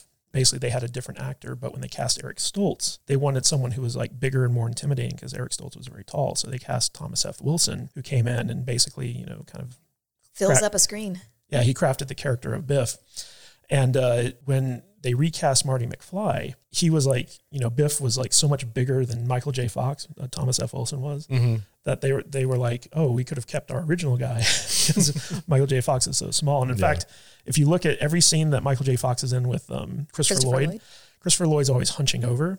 And that's because like he's trying to like, you know, make himself the same height as, as Michael J. Fox because he Michael J. Fox was really small. Yeah, he's a short guy. Yeah, so like uh, it's just it's just kind of funny, but um, Thomas F. Wilson really crafted the character of Biff and made him such a great villain in, in, in these movies, and he's actually like nothing like Biff. Like he's oh yeah, actually- he's super nice. yeah, yeah, he's like a super nice guy, and in fact, he didn't get along with Eric Stoltz like at all. Like in fact, uh, uh, I think in the cafeteria scene where they were like kind of filming the where they were about to fight, Yeah. Stoltz, he was like a big method actor, and he kept like getting really rough with with Wilson. And uh, basically, Thomas Wilson wa- was just like, "Dude, like lighten the f up," you know. and uh, he was he was planning his revenge on on Eric Stoltz when when he, when he got fired. And Thomas F. Wilson was like, "Oh, good." yeah, glad, I bummer. don't, glad I don't have to work with that jerk Oh, anymore. man. In fact, um, um, Eric Stoltz, he was so method that he insisted everyone call him Marty. And so everyone on set thought that his name really was Marty uh, uh, because he was just like so method. And all the actors hated working with him. Oh, that's a bummer. I don't really, I can't really think of a lot of iconic stuff that Eric Stoltz has done, right? He's got a recognizable face, but Yeah, I I don't mean, remember I his know- you know movies. the- Oh, ba- name. uh, Pulp Fiction. Yeah, I guess. is he the, I the guess. drug dude? Yeah. The drug dealer. Yeah, yeah. But, Holy shit. um, You know, it's And just uh, like- Mask. Mask was a big thing. Some kind of wonderful with Leah Thompson. Oh, okay. Cool. He's he's definitely not. Uh, he's not Marty McFly. he's not. he's not a top tier dude. no. He's like, oh, oh yeah, I know that name. Yeah. But I think that he would have been had he been in this role. you think the I movie think- still would have been as successful? Um, yeah. No, not, no, no way. I don't think so. I don't think I, I- You're I don't- outnumbered, Jude. Yeah. Okay. I mean, you, you, I can, guess that means I'm wrong. you can see the um, the outtakes. Like, like there is Yeah. footage out there of him. Yeah, they shot five weeks of Yeah. it. I, I don't. I don't think people understand how big of a person Michael J. Fox was with uh, Fa- Family Ties. Family Ties. Yeah. that was the hook. I'm named after him in Yeah. Family Ties. Yeah. so Oh, that's I mean, that right. was Yeah. that was a big show, and Yeah. So yeah, Right on. All right, guys, that's our discussion for part one of Back to the Future. Uh, before we move on to the part two of our episode, a real quick word from our sponsors. Welcome back, everybody. All right, let's talk about Back to the Future Part Two, my least favorite of the trilogy. What? Same. How dare I say This that? is my favorite one. see, I, I, I I, understand. am with Alex. I like the first like 20 minutes. no, I, okay. I, so I like it when it went to the future, but the rest of the movie's like, eh, whatever. really, that's Yeah. my least favorite part. Really? Yeah, yeah. I'll, we'll talk about it in a second. Uh, Jude, do you want to um, do the synopsis real quick and get uh, Set the part two out of the stage. way? I do. Set the stage. Go ahead. I will set the stage. All right. Once upon a time in a far off future. A little faster. All right, 1989, Back to the Future 2, rated PG with a runtime of 1 hour 48 minutes. Had a budget of $40 million, which the original, it doubled the original budget. What do you think it brought in? It doubled the original budget. I'm going to say it brought in four hundred million dollars. Vader? I'm gonna say it was right around the same as I said for the first one, like around 300. 331.9. Oh wow! Boom. Yeah, Boom. so- suck it. You get suck it, bitch. A There we little go. bit Okay. less than the original. Yeah, sequelitis a little bit. Yeah. Okay. Cool. So, something has got to be done about Marty and Jennifer's kids in 2015. Okay. you, Nick- you guys remember when that was the future? yeah, I know. Yeah, Wait, wait, wait. That was like five years ago. yeah, six almost. What the hell? I was so angry when that happened. When it was like, hey, it's Back to the Future Day. I'm like, what? Yeah, What? yeah. But but everything's shitty. There's no flying cars. There's no de aging. There's no dehydrated It's no, pizzas. it's no Jaws 19. That pisses- I was really annoyed. I- yeah, it was I a was, bad day. I was legit annoyed. so I want to start off by saying that I think Doc is the real villain in this whole movie. he messes up. he f's up by letting Jennifer and Biff see the time machine. So first off, they've got to stash the sleeping Jennifer in an alley to save the kids in the year 2015. And instead of telling the cops, hey, that's my Jennifer, when the cops find her in the alley, they wait and they let the cops take her home, risking her meeting her future self. Then they also discuss the time machine at full volume in broad daylight with Biff within earshot, which I know they didn't know that Biff was in earshot, but they're like in the middle of the street, like the time machine and time space continuum and blah, blah, blah. And then while they're trying to find Jennifer, Biff steals the time machine and goes back to the past, becomes rich, kills George McFly, and marries Lorraine. So then when Marty gets back to what he thinks is his 1985, it's a different timeline, and no one realizes that Hill Valley is a dump until Marty accidentally breaks into his house, and there's a whole different family living there. Um, he's got to go back to 1955, where it all started, to undo the damage that Biff did. And also, Marty has a trigger of being called chicken all of a sudden in this one. And that causes him to make every bad decision possible and drives most of the plot, just people calling him The, chicken. the chicken thing wasn't in the first movie. No. was it? Not, not at all. No, they made. They, I never, Nobody really, I never calls thought about me that before. They invented that specifically so that Marty could have a character arc for the next two movies. Wow, That- that's, that's- his whole That's character lame. arc. Is just yeah, that's weird. he doesn't like Overcoming his trigger. You could get Marty to do anything you want. just by calling him chicken. Yeah. yeah. It's a little bit convenient. Very. A little bit A convenient. little bit. A little, just a little, just a little bit. A little bit. A little bit. Fine. Interesting. All right, so I'm gonna Please get discuss. I'm gonna get my salt out of the way. Do it. Um, Get the, 'em. The first, how long is he in 2015? A half hour, 45, 40 minutes? 25, 30 minutes. Yeah, the first act. The first Yeah. act of this movie is my least favorite out of the whole trilogy. I Mm-hmm. Really? don't like 2015. I, think- Oh, have a problem with the first hour and 48 minutes of this movie. holy shit. uh, I didn't know. just to be specific. this this uh, I feel like they overdid it. They they sequelized it. You know, they, Yeah. they took every aspect that we enjoyed about the first movie, Biff. 2015 Biff's gonna be like a half cyborg and he's gonna act super quirky and weird. I hated it. I hated Biff. Well, they did in the that with first- all the kids. They put like Yeah, some, th- yeah, it's some so weird dumb. It's implants so on them and stuff. I actually kind of liked it back at the time. though. No, oh, I they didn't like it. they did what I what I really what really irritates me about movies that are made in the 80s about the future is every single one of them does what they did here and it irritates me like everybody's wearing weird ass shit that doesn't look good They're and getting all doesn't make sense Johnny Mnemonic on us. Yeah. yeah yeah, everything looks terrible it's like it, it's very obviously created in the 80s to look like it's in the future and I hate it Well, Yeah. yeah. but that's That's what people thought the 80s what- were, or the yeah. 2000s. well, what everybody. is it? Everybody the legit thought. 2000s 2000s. sweetheart Listen, I A little bit legitimately, more champagne on me. I legitimately thought that we would have flying cars by now. I really did. We kind of do, but they're just more like Uh, But like the- but- helicopters. yeah. they came but- out with those weak ass hoverboards Yeah, it's like, Remember those? Yeah, they have to where's- be on Yeah. a, on a magnetic track. Yeah, it's lame. yeah I mean, at some And point, to be you- fair, everything is bullshit, but in a different Yeah. way. It looks better. Yeah, I, I like this whole opening first act with 2015, the hijinks that ensue. I think every single character, even Marty McFly himself, the older Marty McFly, terrible. Mm-hmm. I, I don't like. I don't understand why they put. His daughter though is hot. It's Michael J. Fox in Yeah, drag. yeah, yeah. I don't like that. No, no, It was I was being awful. sarcastic. Okay, good. Yeah, there's that one glad. scene where it's like it's, it's like daughter, it's daughter, son, and old Marty, and they're all just Marty. and they're all at the same table. That they got an Oscar for that. Did they? Yeah, Come on. yeah, Uh, was no, they terrible. did for special effects. for special. Well, special effects is fine because it Oh, was what? new. They put gray hair and bags Yeah. No, under no, no. Jennifer's eyes. No, because what they they actually, I think they invented a new style of filmmaking to be able to have the same actor on screen together. Yeah, they did interact. something, Before but- there was always a split where you would not be able to have the actor interact with himself. Mm-hmm. And this is what- like they were breaking new ground where they could actually have Michael J. Fox react with Michael J. Fox. Well, they, they created a new ca- kind of camera rig. A computer would control it. yeah, So you could get the exact same like camera movement from shot to shot. So it allowed them to have the, the actor be like in one place in the frame. And then they would basically reshoot the exact same scene with the actor as a different character in a different place. yeah. and then they would be able to composite them together uh, seamlessly uh, for the first time. Like that was like the big thing that Robert Zemeckis really wanted to do was to push the envelope in terms of what they could do in terms of you know having the same actor on screen. And the Okay. Same. Is that why he cast Michael J. Fox in like 19 roles? No, I, I think so. There was like They a- were already paying him.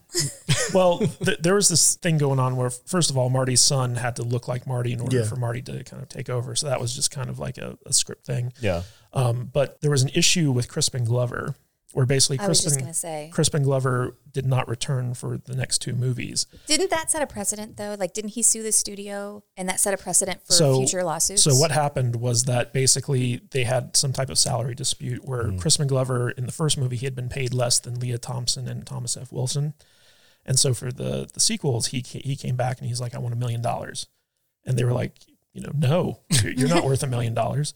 And so uh, they basically Burn. they basically kind of came to an impasse where uh, Crispin Glover's people like refused to budge, and so they were like, okay, well, we're just going to write him out of the movie.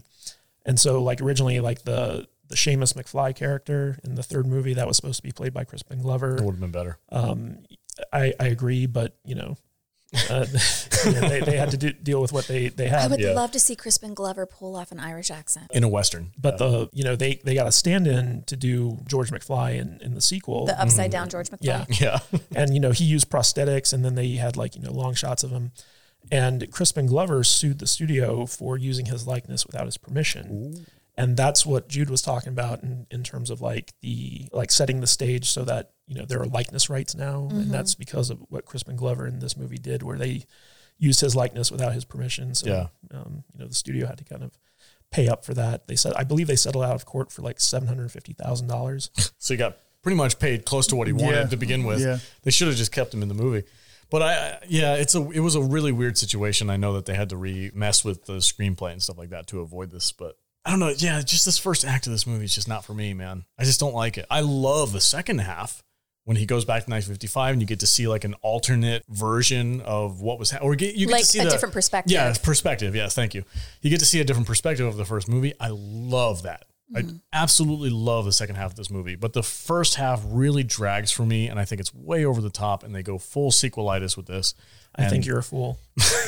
well. Why don't you tell? What do you? Uh, what's your favorite parts of this movie? What, what's your thoughts on this uh, 2015? So the cool thing that they did with um, these two sequels was, first of all, they shot them back to back, Um, but secondly, they made them part of a larger story. So a typical sequel would just be like a new adventure, you know, like has very little ties to the original. Oh, you mean two and three? They shot back to back. Yeah. Okay. Yeah. So basically, uh, with this one, they said like, okay, the first movie was actually just the first part of this story, the first act of a three act story, and so you could watch all three of these movies back to back, and it tells a, a single interconnected tale, which I think is super super cool. So like, this is probably one of the best sequels ever made.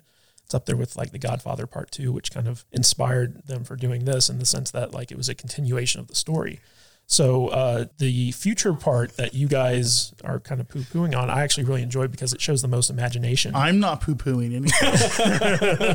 I like the future stuff. yeah, I, I, I do. T- I do Vader, too. you better get on board. And uh, I'm not doing it. We need more power. You better poopy pants Kadish right now if you want to stay on this side of the No, table. We're, we're crisscrossing today. oh man. but uh, y- you know, like the, the great part about this opening scene is not only do you get you know to see like flying cars and like this vision of the future and stuff like that, you also get to see the kind of like history repeat itself with like probably the best set piece in the first movie, which was the skateboard chase, but now it's taken up to like another level. And uh, I don't know, like there's just so much about th- this part of the movie I remember going to see this with my parents. Like the whole family and my cousin went to go see this movie in the theater because we were such big fans of the first movie. And I can remember watching this on the big screen and just being like blown away by what I was seeing. It was like so much fun and it was so imaginative. And there are little things in it that I just love. Like, for instance, when Doc Brown starts peeling his makeup off. Yeah. And, I didn't think you would recognize me, Marty. I've had some work done. and, and he- he's like, I got a new spleen and new colon. Yeah. well, they say they extended his life by like 30 years or something. Mm-hmm. Yeah, Yeah. But, and, and that was all just because like they didn't want to have to keep putting old age makeup on on Christopher Lloyd. But Yeah. the thing is, is like when he took his makeup off, I I didn't notice any difference. Yeah, but no, that, Yeah, that's no, part of I- the gag. They took some of the neck, the neck, uh, The wrinkles. neck wrinkles off. Yeah. Yeah, that crepey old person. No, I, I mean, Yeah. again, like Christopher Lloyd, he sells Doc Brown so well. Oh, yeah. I don't have any problems with the with him as a character, or even with He's Marty. got so much energy. Like, It's look so- at him running yeah, around. dude. It's amazing. We're watching it right now with the volume off, which We- is what we always do when we're talking about stuff, just to kind of refresh it in our Yeah. memories. Um, so we're rewatching it right now, and, and Christopher Lloyd is just running around the screen right now. yeah, Did you guys? I know I'm older than you guys by about a good decade, decadish. but have you ever seen? Did you ever go watch Taxi? Have you ever watched old Like sitcom? the oh, the sitcom, The sitcom. No, I did. Yeah, you you really need to go back and watch some of the the highlights of that show because it's classic Christopher Lloyd. Mm-hmm. Christopher Lloyd. okay. I mean, you you will lose your mind. he is so good. All guys. right, right on. He plays a guy named Reverend Jim. He's just a drugged out stoner, blasted, just his mind's completely gone. Taxi driver named Reverend Jim, and it's just he's incredible. I'll have to He- check it out. There's so I mean, it's just a good show. Yeah. There's so many classic characters on that show, but he is a standout, and you, you really should go just kind of check out you know a few episodes of him. They're good stuff. It's good stuff. Right on. Yeah. Yeah, I'd also like to point out the cinematographer of all three of these films was Dean Cundy, who did you know all of John Carpenter's you know big movies like Escape from New York and also Jurassic Park and stuff like that. So uh, it has a, a very kind of consistent look and feel Mm-hmm. um, um, to it. It's very high quality cinematography. Um, I love the Jaws 19 gag, Mm-hmm. you know, where, where like the, the, Shark still looks fake. Yeah. the 3D shark comes out and, and eats Marty I, McFly. I, I was always kind of fascinated with the hologram technology they used. Yeah. Because they actually kind of got that right. Because you, you can go to a concert now and see a hologram perform. Mhm.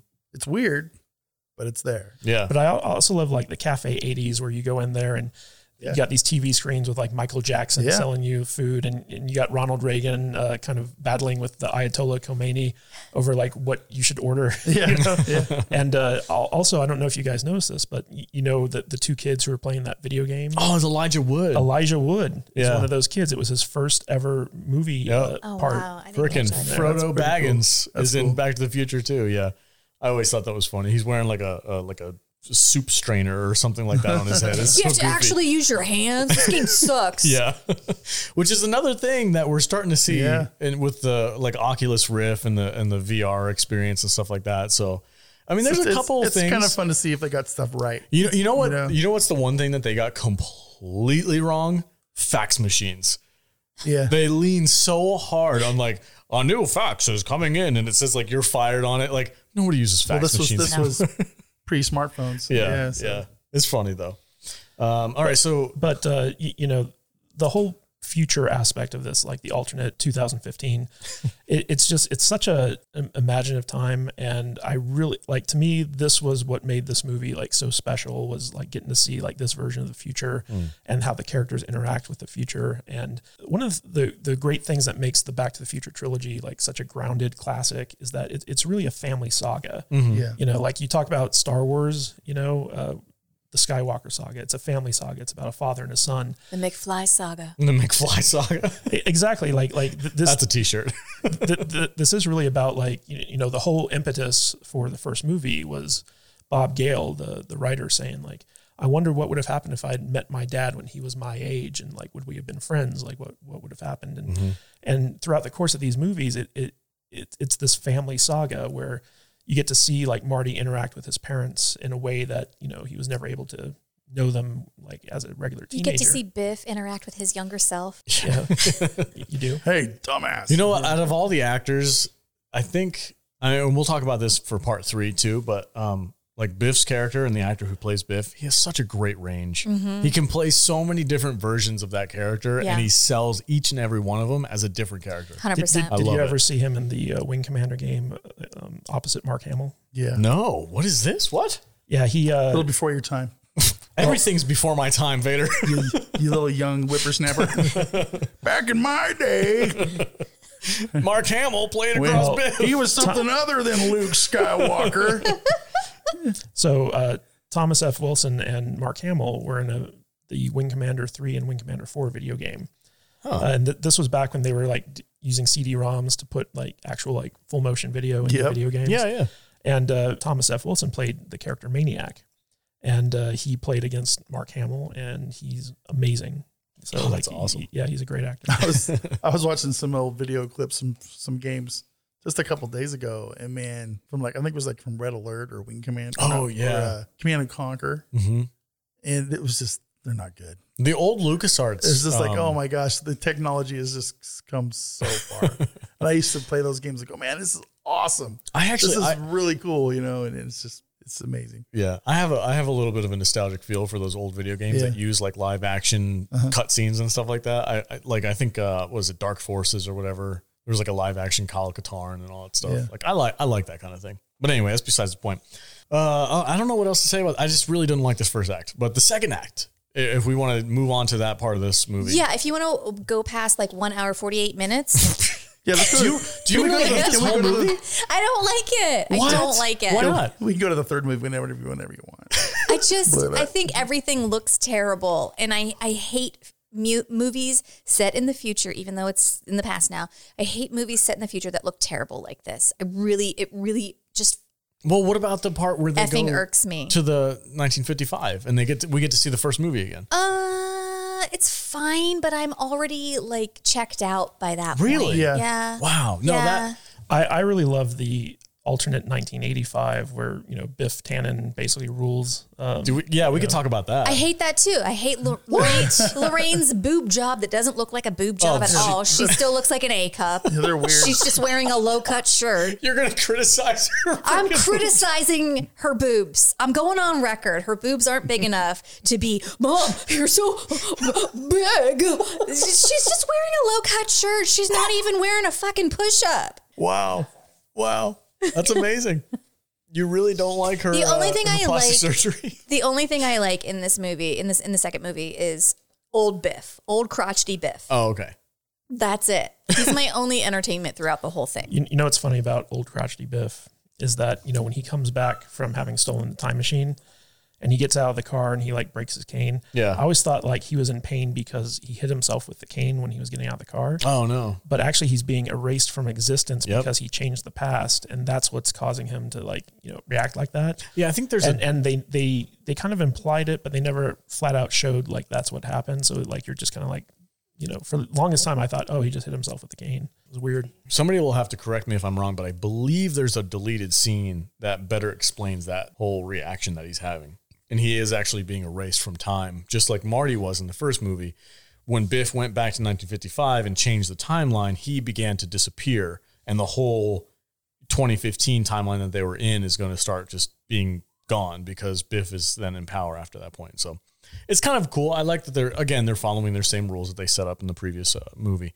But once, well, but but technically, like the minute that history was changed, he wouldn't have been able to go back to that timeline. If so, there there- slight, like I said, like there's there's slight hiccups in, in Yeah, the- it's in, not as in the well put time travel together. logic. Yeah, I guess there is, huh? Um, but you know, what, what are you gonna do? Mind This blown. time, machine flew itself back. That's another thing too. I was watching it with some friends of ours uh, for, on Discord, and uh, we were like, "How does Biff know how to use the time machine? Like he's Yes. like he has to Well, be able to it's know that he pretty has to type in. self-explanatory. Is it? you have to This- put the this is- time circuits on. This is Marty where you are. almost This is where you're forgot. going. This is where you were. Like, Yeah. it's whatever. All right. And how come when they got back in the time machine to go back to 85, which was the alternate timeline, they found out belatedly? How come it didn't say, this is where you've been? What do you mean? Like it says, this is where you're going, this is where you're at, this is where you've been. It should have already been on there. This is where you've just come from. Yeah, oh, I I think that they weren't paying attention to it, but also the the, the time circuits were on a fritz, so like they kept shorting out, so like they, they couldn't. Yeah, they that really was a weren't paying setup. Uh, attention. A, a setup for what happens at the end of this movie, where like the time circuits had like a short, and and Doc actually says out loud, he's like, "Well, I'm gonna have to check that out later. I'm gonna have to fix that or something." yeah, there was a deleted scene in this movie where basically old man Peabody gets out of the mental, mental institution Old man, because he was Peabody. put there because he was telling people that space aliens invaded his farm. and when he gets out, he sees the DeLorean flying by and he takes out his shotgun and shoots it in, in revenge for his uh, for his pine tree getting killed. Yeah. and the sh- the shotgun blast is what messes up the time circuits. Oh, I want to see that. I I'm- would have enjoyed that. Yeah, that's a cool little Old scene. man Peabody had these crazy ideas about breeding pines. I love it. All right, let's talk about uh, the hijinks that ensue in the 1955 version of the first movie, where Marty gets to see himself interact at the uh, at the high school dance. This is At the my enchantment under the sea dance. Thank you. This is I forgot the name of it. this is my all-time favorite part of this movie. I love the idea of going back and seeing the first movie from a different perspective and seeing how Marty interacts with those events without messing them up. I love seeing it through your eyes. And I love the fact that I'm with her. you can go back and watch the first movie and now be able to see okay so marty was there and he saw it and he was in that window in that building that to me that saves this movie because otherwise if it was just 2015 and they kept on going with like the alternate you know donald trump Biff version, like all that. Stuff. I don't really like all that stuff. I don't enjoy it. It's not fun for me to watch. I never thought it'd be you, kid. But I understand, yeah. but I understand why they did it and what the progression of the story is going to be. But I, I once they get back to the 1955 and we get to see it from that different perspective, I freaking fall in love with this movie, and that's what saves it for me. That's what makes it like a, a good sequel for me. So, uh, what are you guys' thoughts on Marty going back and and seeing everything? Vader, Yeah. eh? Really? So you Yeah. don't you don't like this movie at all, No, do you? no, it's, it's my very much my least favorite of the three for sure. Wonder Tw- Twin. Wonder Twin powers activate. Jude, same thing for you. No, I feel the same way. I don't like this one. I, Oh. I get what you're saying about it being like a full story from one to three, and they were shot back to back, and fine, whatever. But it Wow, no. that is some well thought out criticism, Jude. You know, I so- was reading from my scripts that I wrote for myself. So originally, this was just going to be like a a single sequel, and the original script had four acts, with the Old West being the fourth act. And uh, the both Zemeckis and Bob Yale sat there, and, and they were like, you, you know what, like this this fourth act doesn't really belong, and it feels like it should be its own thing. And so they came up with the idea of breaking it off into its own movie. And originally, they were budgeted for like fifty million dollars to do like the sequel, which was a lot of money at the time. And so they went to Universal and they were like, hey, how about you let us do two movies? And Universal was like, F off. You know? it's, it's like, that's going to cost $100 million. And they're like, we think we could do it for 80. They just made f- almost 400 million. They should have been Right. like, yeah, let's go. Yes. But, but they, they were like, look, let us do two movies. Let us shoot it back to back. We can do it for 70 to $80 million. So you get two movies for the, you know, for, For the price of one good one. and, uh, It's terrible. and basically uh, the number crunchers came in at the studio and they're like, hey, you know, it's actually much more cost effective to shoot two movies Mm-hmm. and you can get them cheaper than you normally would if you waited, you know, Yeah. time in between. Was was this the first movie that they did that back to back kind of thing? Uh, no, there, there was one that was uh, the, the Three Musketeers and the Four Musketeers. It was like an older movie, Hmm. but that's where they got the idea to do this back to back, and it worked out so well that eventually they did it for Lord of the Rings. Yeah. However, um, it almost killed Robert Zemeckis because, like, while he was shooting the third movie, he'd have to fly back and like edit. you uh, Oh, yeah, I can imagine this how much movie and work. stuff like Yeah. that. Gosh, that's so, crazy. so it was like it was a very stressful shoot for the, the director and the producers and stuff like that. And that's one of the reasons why you, you don't see this happen too much, uh, except for super high budget movies that it just makes more economic sense to do everything all at once. Yeah. And it helps, you know, honestly, it helps sell the age of the characters. If things, if the events are supposed to take place over a short period of time, Yeah. but you have like six years and the actors age and you start having to deal with makeup effects and haircuts and all this other stuff. But like doing it all at once kind That's of probably sells why it. you don't like kid actors. Why? Because they change as they get older.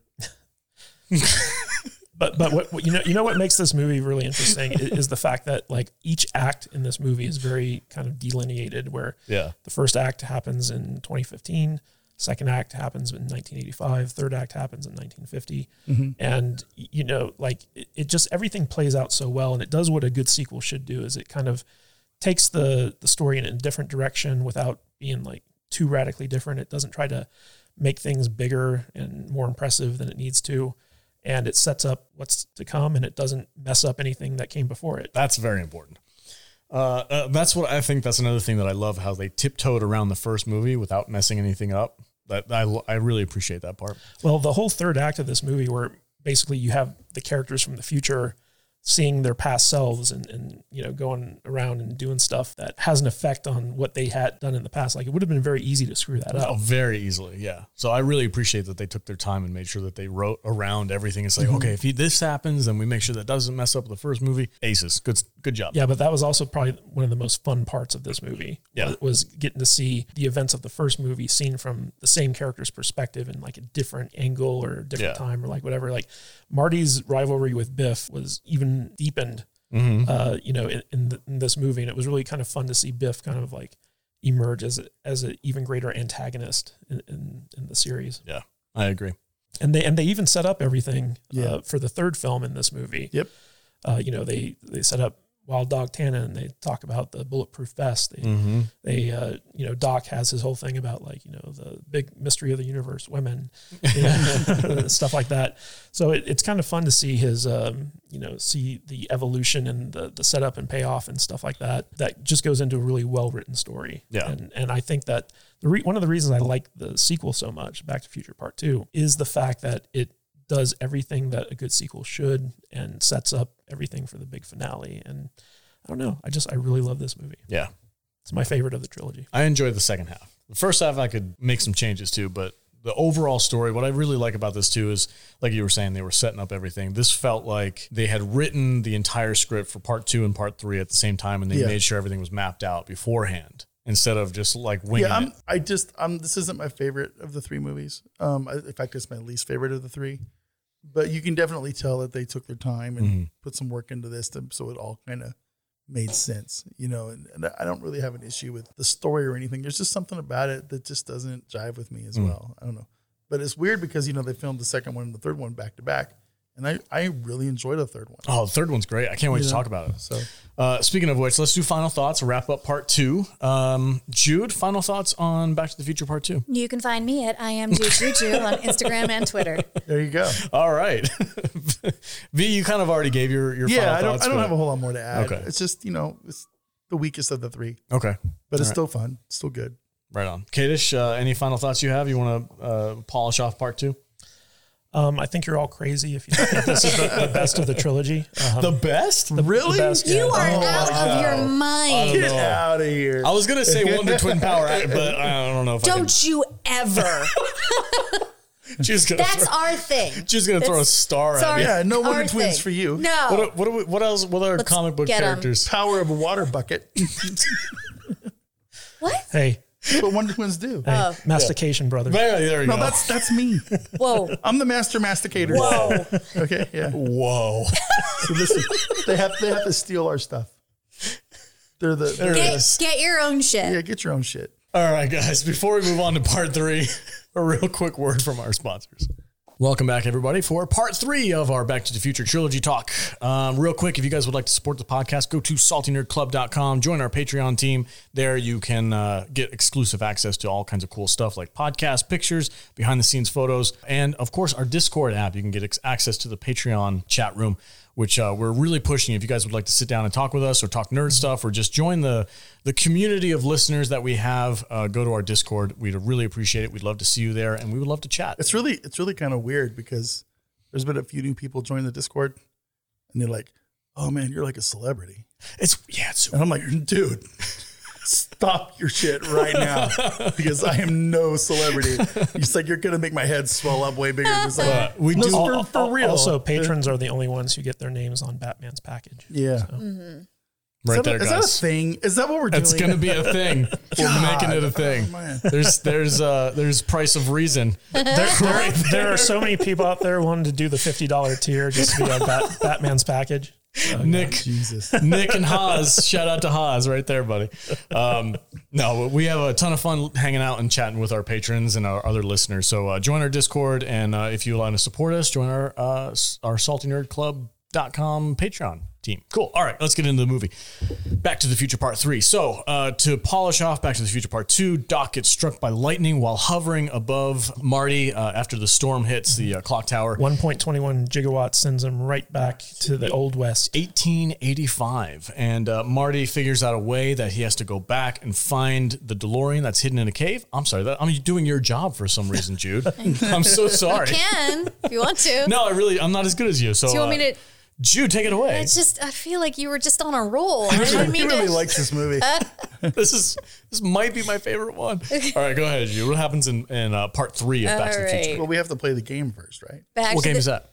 So How much money did this movie make? Oh, she's gonna do it. Yeah, go ahead. The box game. The box. The packages and boxes. Okay, Back to the Future Part 3 came out in 1990. It was rated PG with a runtime of 1 hour 58 minutes. All right, with a budget of $40 million, which was the same as Part 2, yep. what do you think it brought in in the box? More than the second one.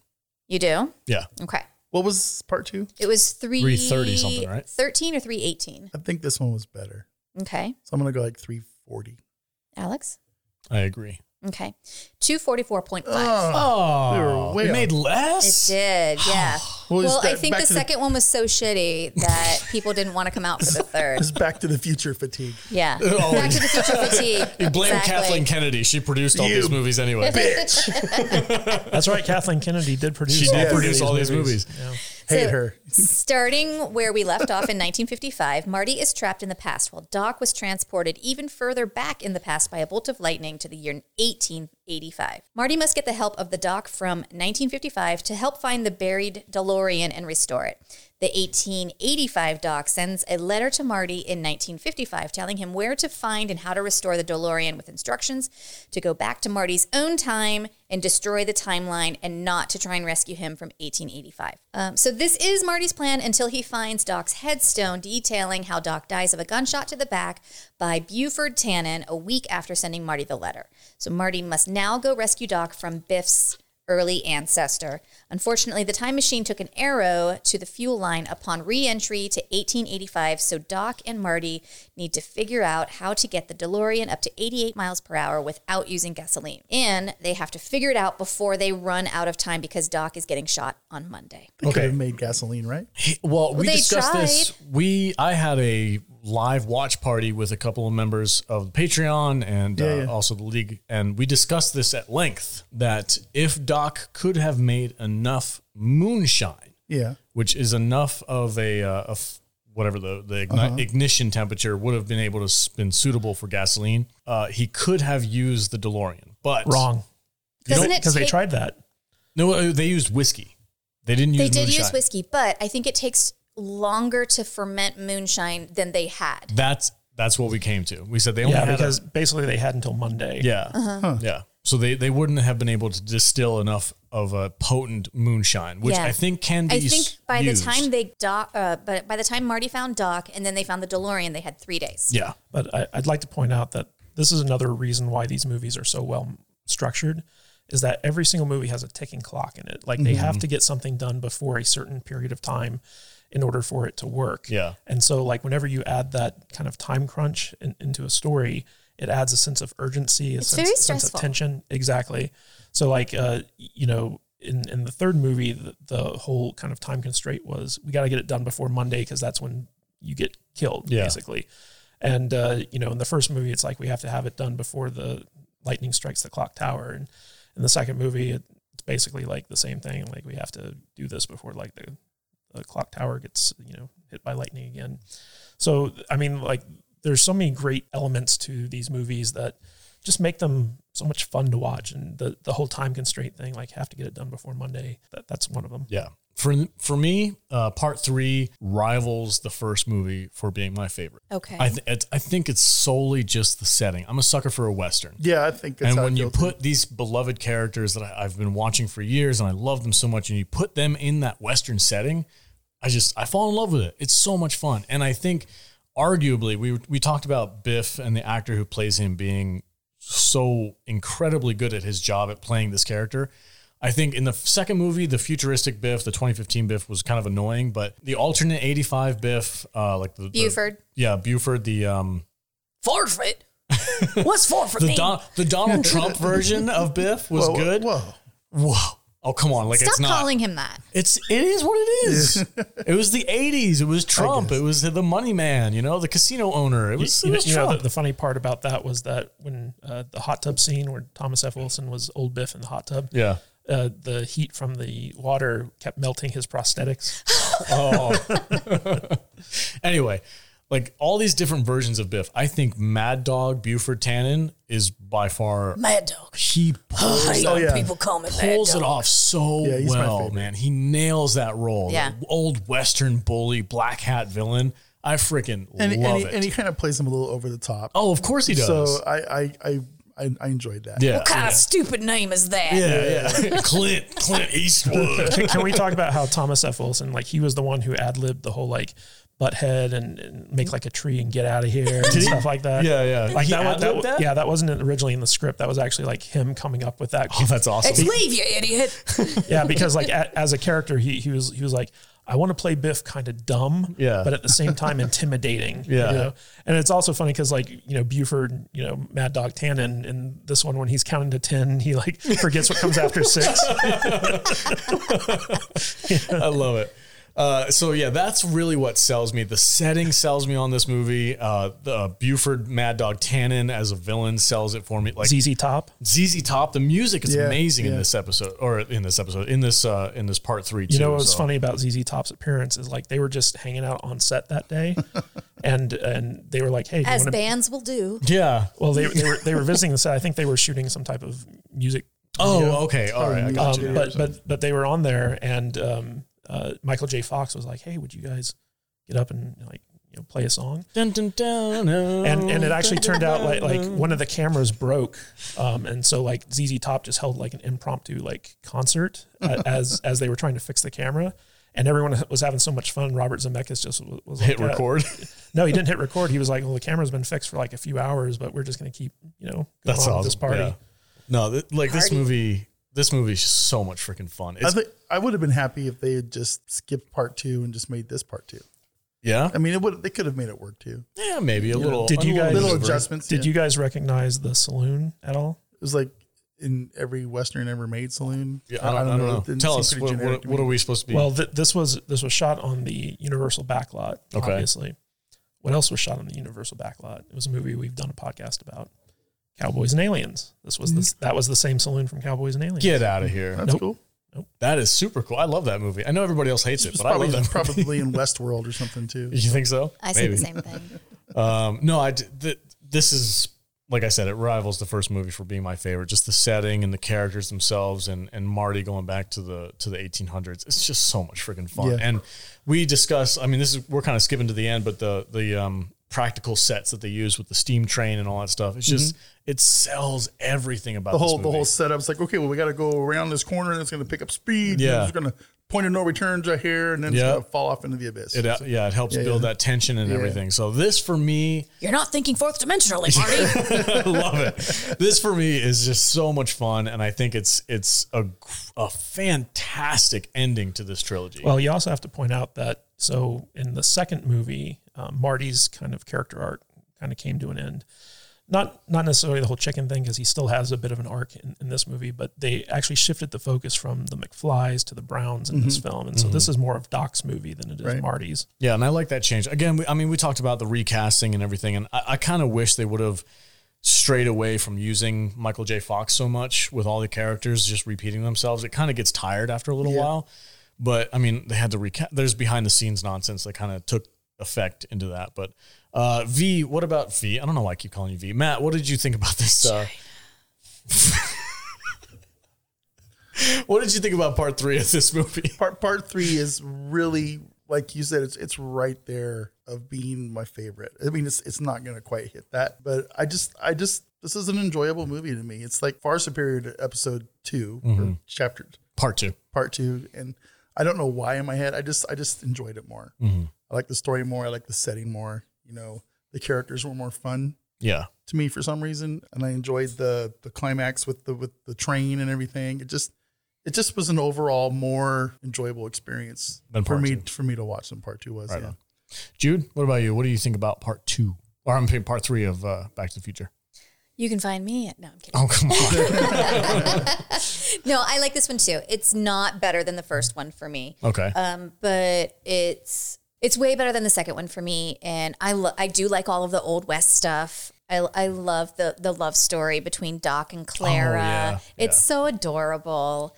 Uh, I'm a sucker for things that are adorable. That's why I love Kadish. Um, no, I like it. I think it's a well rounded movie. I think it's a complete story. I am probably, if I had never seen the first or second one, I think I would probably be fine just watching this one by itself. Yeah, I like it. Way better than the second. I love his stupid pink cowboy Oh, yeah. outfit getting there. you know what I got to say, though, is um, my favorite version of the DeLorean is the one with the white wall tires. The thing looks freaking slick, dude. Yeah, Telling th- you, th- those man. 1950s tires. wall Yeah. tires. Give I me, lo- give me that freaking uh, Hot Toys collection. I love that like Marty is coming from the year um, 1885. Like that's his timeline. So when he gets 1985. I'm sorry, Yeah. 1985. Yeah. So when he gets to 1885, what he thinks of as the Old West is like so not correct, and he's like Clint Eastwood is a badass. and Yeah. fringe and cowboy hat and red jeans. And Yeah. Like and like he gets there and he's like, yeah, I can, I can probably pull this off pretty good. I'm Marty. I'm Marty freaking Mc- McFly. And everybody's like, what kind of dork are you? Yeah, yeah. I like how he looks at like the frisbee pie pan. Oh, Mhm. frisbee. and and Far he's out. like far out, and everyone's like, "Wha- wha- "What's the big And deal?" uh, Leah Thompson goes, it was right in front of him. Just little things like that. It's a good story, right? Uh, Kadish, what are your thoughts on uh, part three of Back to the Future? So this is my least favorite of the trilogy. you are Oh, a my. crazy person. yeah, for me it, it goes two, one, three. Wow. But uh, I, I think that the reason I, I don't like it as much is the fact that the focus is more on Doc than Marty. Marty's always been the protagonist, kind of carrying us through uh, the Old West setting. You know, like the filmmakers specifically just use this as an excuse because they wanted to do a Western. Um, I, I feel like the Old West setting is so vastly different from what we've had before. That's what I love about it. I, Uh, yeah, I mean, like it works for some people. For me personally, like I would have rather seen something different. You know, the original concept for this was they were going to go back to ancient Rome. Oh, Um, that's a bit much. Yeah, yeah, it, it, it really was. But uh, y- you know, the the whole movie being set in the old west, it was interesting. But like, I I was never into it as much as the future stuff. Like, I really enjoyed the future stuff a lot more than going back to the past. So for me, like this is just not a movie that when I think of the Back to the Future trilogy, like this is kind of like in the back of my mind as opposed to the other two films. Wow. That's very good. That's I have a shocking. question. Yeah, what's up? So it's for Kadish. Oh, okay. Um, so when you see a movie that's set in the future that has already passed in our timeline, do you get irritated by it being incorrect, or do, do you get a kick out of it?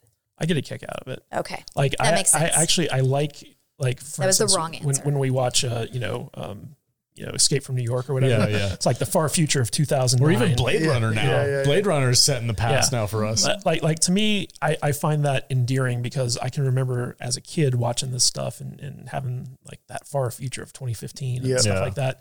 You, you know, it's it's something that's kind of kitschy to me because it, it's it's like it's a snapshot of what we used to think the future would be like.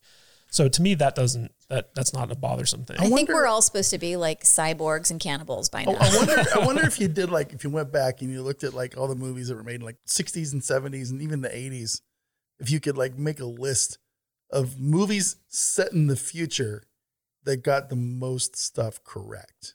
Star Trek, Communicators. Well, 'cause Star Trek, because we're still 200 years from Star Okay. Trek. We're getting there though.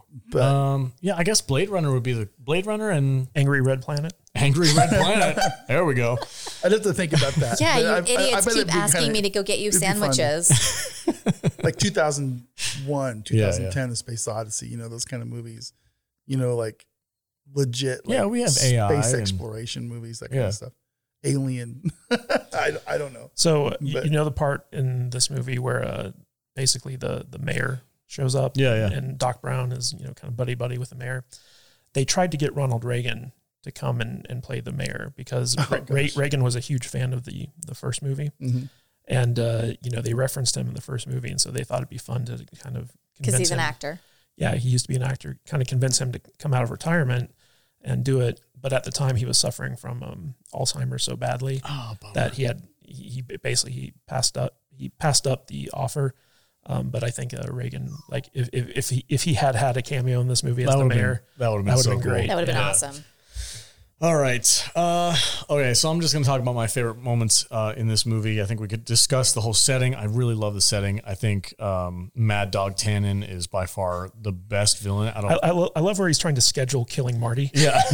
How about Monday? Are we doing anything Monday? I do my killing before breakfast. Oh yeah, well, I do my killing after breakfast. and then he, he like makes his cohorts get up early. He's like, I'm hungry. I'm hungry. yeah, I think the villain in this movie is probably by far my favorite out of even the first one. Uh, Biff was great in all three, but this one to me really stands out as the as the black hat villain cowboy. Um, and uh, I just You want to hear something interesting about Mad Dog Tannen? tell me something interesting. Is he a real person in history? No, he's not. But so in the in the original um, cut of this movie, Mad Dog Tannen kills Marshall Strickland by shooting him in the back like straight up murders him. Okay. And um, they decided it was too dark for what they wanted to have in this movie, so they cut it out, and that's why Strickland's deputy is the one who arrests him at the end instead of Marshall Strickland coming back, is because in the original cut Strickland He's was dead. dead. So I know. I heard there was a, a uh, deleted scene about that, but yeah, cool. Right on. Uh, you guys want to hear something else very interesting about this? movie? Yes. Mm, Michael J. Fox almost died while filming the uh, hanging scene at the clock tower. Oh my God. it, Yeah. it, it, it was like uh, what happened to Brendan Fraser on The Mummy. Yep. where basically they Oh, were, really? they were hanging. Yeah. him. yeah. So they had That's Michael J. crazy. Fox. They had the thing around his, you know, like the harness that, that held his weight. Well, the harness had too much slack in it. So when they Oh, when they lifted him up, they actually lifted him by his throat. So when you see the scene in the movie of Michael J. Fox like choking and turning like, purple, legit It's choking. legit choking. He actually, I think he passed out. Yeah, he did. He, be- I believe he passed out during that scene, and they didn't know that he was act- he wasn't acting until after they called cut, and he didn't move, and they were like, "Oh shit, we get him down, get him You know down." what? I hear so Get this man many a Pepsi. so many of these stories where like they thought he was just acting. Yeah. Like Brand like Brandon Lee. Oh yeah, yeah. And I think I feel like hopefully like movie people have created like a hand signal to go with like I'm dying. Like I'm not acting. Yeah. Like hopefully like okay, here's our safe word. It's I- this. I know- If you're dying, do this. for the most part nowadays, I think they almost exclusively go with stunt actors for those kinds of scenes. I think you're right. Unless, Un- Unless you're Tom Cruise. unless you're Tom Cruise. Or another actor who like just insists on doing the action themselves. Like I know Tom Bru- Cruise, I'm going to space. Yeah. Yeah. yeah. I'm waiting for that to happen. I know he, he no, it's broke his. happening. It's happening. Is it? Yeah. Is that's official? That's real. I don't need no helmet either. Good I'm for Tom him. Cruise. I'm gonna breathe in space. I'm the maverick. He's a psychopath. He's awesome. Um, yeah. So that was an interesting like in the if anyone in our time has actual superhero powers Tom or Cruise. superpowers, it's Tom Cruise. oh he's a vampire. We've discussed this before. no, dude, it's the Scientology. Shh, we're not allowed to talk about that. You're gonna get us canceled. It's the aliens from Xenu, dude. Jude's like we're gonna be killed. All right, I didn't say nothing, Tom Oh. I'll- Cruise.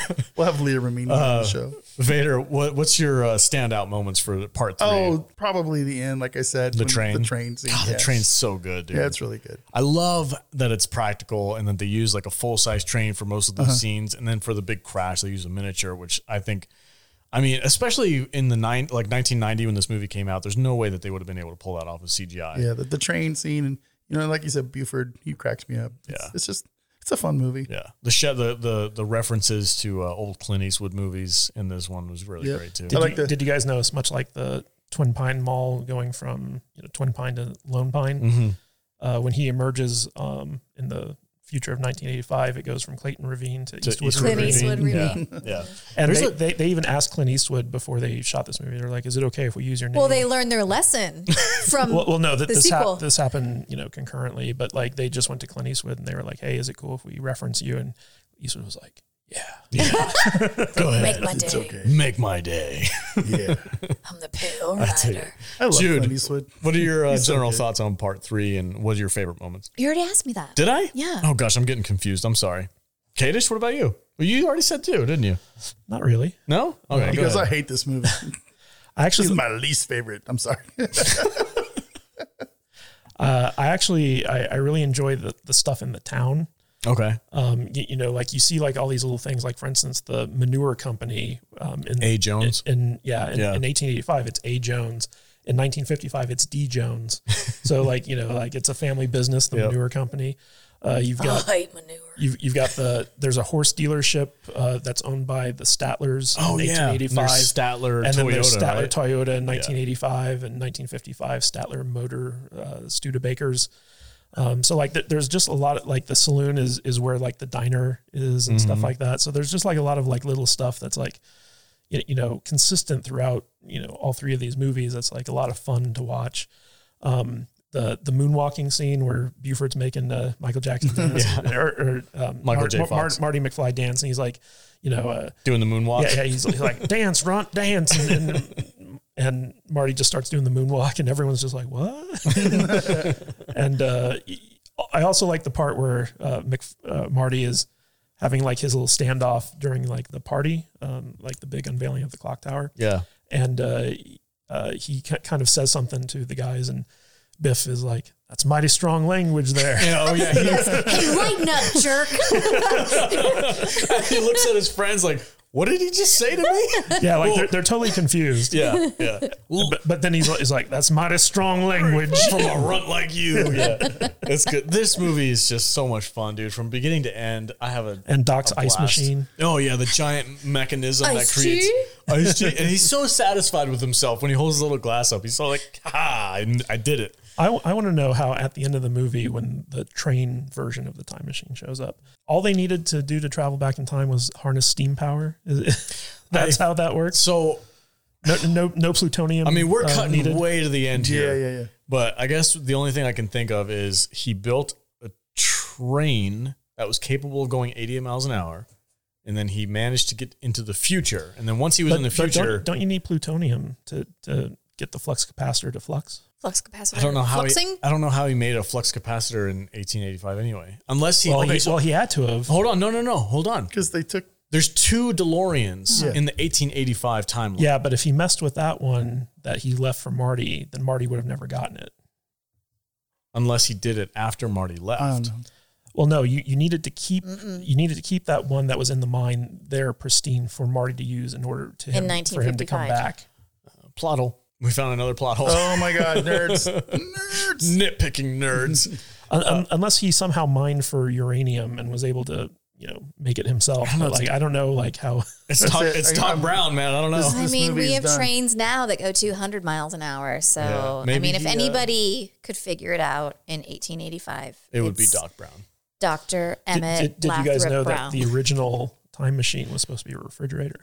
Yeah, they talked I about did hear doing about that- that. all di- different things. I'm really glad that they went with a car. Yeah, basically it was like this, this chamber that you'd be in that was a refrigerator, and they had to be at a nuclear blast site. In fact, they took the idea and put it uh, in the um, kind of spec script for this mythical movie that you know is, was supposed to have been made but never exist, existed called Indiana Jones Four. What? i- What is this? What I, is this I, I nonsense? I know uh, it's I don't something. know what you're talking. about. I don't know what you're talking about either. This is this movie doesn't exist. No, it, it doesn't exist. But but the idea was repurposed for the idea for this movie. Wow, what a terrible idea What- that what- would be. that would've been if anybody horrible. ever Stop made- it. Stop it. Stop it. Stop it. She's going full Stop WandaVision. She's just glitching out. That's right. All right. Um, yeah, I don't know what else to say. This is like right there. This is above number two for me. I love the setting. I love everything about it. Um, Doc Brown's love relationship. We should talk about that for a minute. Jude, you mentioned that early on that you love that aspect. Clara Clayton. Clara and Doc Brown Mary fall madly in Steenburgen. love. This is Doc Mm-hmm. At Brown's first sight. his biggest mystery of the universe is women and he learns all about them in this movie Mm-hmm. and about love and all that stuff. So We, al- we Finds also get love. to see Doc's drinking problem. one whiskey and that's it. That's all I can handle. And what was in that sober up drink? Oh, it Bunch was- of hot oh, sauce. It was Tabasco sauce. It was Coffee. Uh, coffee, salt. Um, what else did they put out Piss. there? Huh? piss. No, uh, pickle juice. Pickle juice. Pickle juice was the other one. Yeah, it was a weird concoction. It's called wake up juice, right? Yeah, yeah. And he looked so excited when he was like, "Oh, we're gonna make some wake up juice." Like, how many times have you done this? Uh-huh. he never gets to. Yeah, it's like that once a year thing where he has to wake somebody up. it was weird. Oh. All he gets to do is just like shine a glass with with a rag and like throw a bottle love to it. the end of the bar. What did uh, what did Marty ask for when he first got to the bar? He was Ice water. Ice water. And Come they- on, man. We don't serve ice water here. We serve whiskey. And he pour. I mean, it feels like the podcast. Like the, I, that I- guy. I do. should- I do love how throughout the entire series, like they're just product placing like Pepsi, yeah. Yeah. like, like Pepsi free. That doesn't even exist anymore. It's now like caffeine free Pepsi, Yeah. you know, and stuff like that. Well, Mark, uh, uh, Michael J. Fox was like a huge spokesperson for yeah, Pepsi, right? yeah, he was he was their primary spokesperson. Yeah. tab? Tab. I'll have a tab. I can't get you a tab until you order something, kid. They don't make Tab anymore. Thank God. they make an energy drink called Tab, don't they? It's a different thing. I don't think it's Pepsi anymore, though. Anyway, all right, that's enough. Gosh, I feel like we're kind of shorthanding this poor this part I- I three. don't. I it's think my we're- favorite one, but what else is there to talk about? We've talked about it in the, when we're talking about the other movies. Yeah, kind of. I mean, like all these movies follow the same basic Yeah. story structure. Yeah. They have all the same basic characters. They have all the basic same set pieces, pretty much. Yeah. You know, like Just- they're, they're they're all like the, the exact same story, just told in a slightly different way. And uh, I, I do think that this was a fitting kind of ending to the saga, uh, the, the trilogy. Um, Yeah. You know, I just personally, I, I didn't think the Old West thing worked for me. Oh, I love it, but I will say this: there's one thing that I wish they wouldn't have done. I don't like Doc Brown with the magic train time machine at the end. I really, I really feel like they would have been better suited to just leave Doc Brown living his life with his family and have Marty find out about that, like they did with the with the letter. Like he sends him a photo with his family and a letter, and it's like voiceovered by Christopher Lloyd, and it's Oh, I just don't like, know. "Hey, I've Marty." always, I've always kind of liked that. the train the- thing, the, flying Really? train at the end. But yeah. he he was like upset that he invented Just- the time it just machine. gives us Yeah, an he wanted ending. it destroyed. He wanted to destroy it because he was causing too many problems. But then he goes back and makes another one. It- It just to me like I understand why they did it because they wanted like that whole like you know the conti- the adventure continues kind of Yeah. aspect to it. But I felt like it was off character for him, and I I think it was a little hijink like a little bit too much of a stretch Can we for talk? me. Can we talk about Flea for a second? The Red Hot Chili Peppers guy. yeah. Okay. He, wa- he was Needles. Yeah, yeah. Yeah. So that was kind of Marty's big arc was like they introduced in the second movie this character trait of him. People can't call him chicken Yeah. bec- because like he refuses to. He doesn't let want to be people think- seen as a coward. Yeah, he, he doesn't want to be seen as a coward. I think that that kind of stems from him seeing his father being picked on his whole life, Th- that type of thing. Um, of course, they, they could have set that up a little bit better. um, and it would have been nice if that had been in the first movie, too.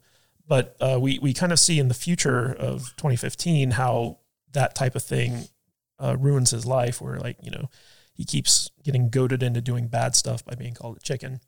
And finally, he overcomes this in his sh- showdown with, you know, Buford Tannen Yeah. and uh, it it's a good like kind of end to that character arc and then finally we see him make the right decision where it influences his future for the better and in a weird way it's almost like there, there's this hand of fate in these movies that is kind of taking s- stuff that's been broken and fixing it and it, it's it's a very heartwarming kind of feeling i think that's one of the reasons why it's so fun to watch these movies because they just make you feel good Yeah. It's a nice life Every- lesson. every- everything ends up okay That's one. That's actually one of my favorite lines in this movie too, where everybody's like, "If if you don't go out there, you're going to be labeled a coward forever." And he's like, "He's an asshole." You know, like that's a great line, and it's a great life lesson for like you don't have to get goaded in by people to do things that you don't want to do or that you know is going to go wrong. Like just ignore them and move on. I mean, it's it's prevalent today. It's prevalent back in the '80s. It's a it's a good life lesson, and I like the the character arc that Marty had. I like these movies because it's one of the well, I mean, there's plenty, plenty of them, but it's it's a it's a series of movies that everybody can enjoy, and you can sit down and you can watch with your kids, Yeah. and everybody have fun and get something out of it, you know, and can't do that with a lot of different movies these days. So Yeah.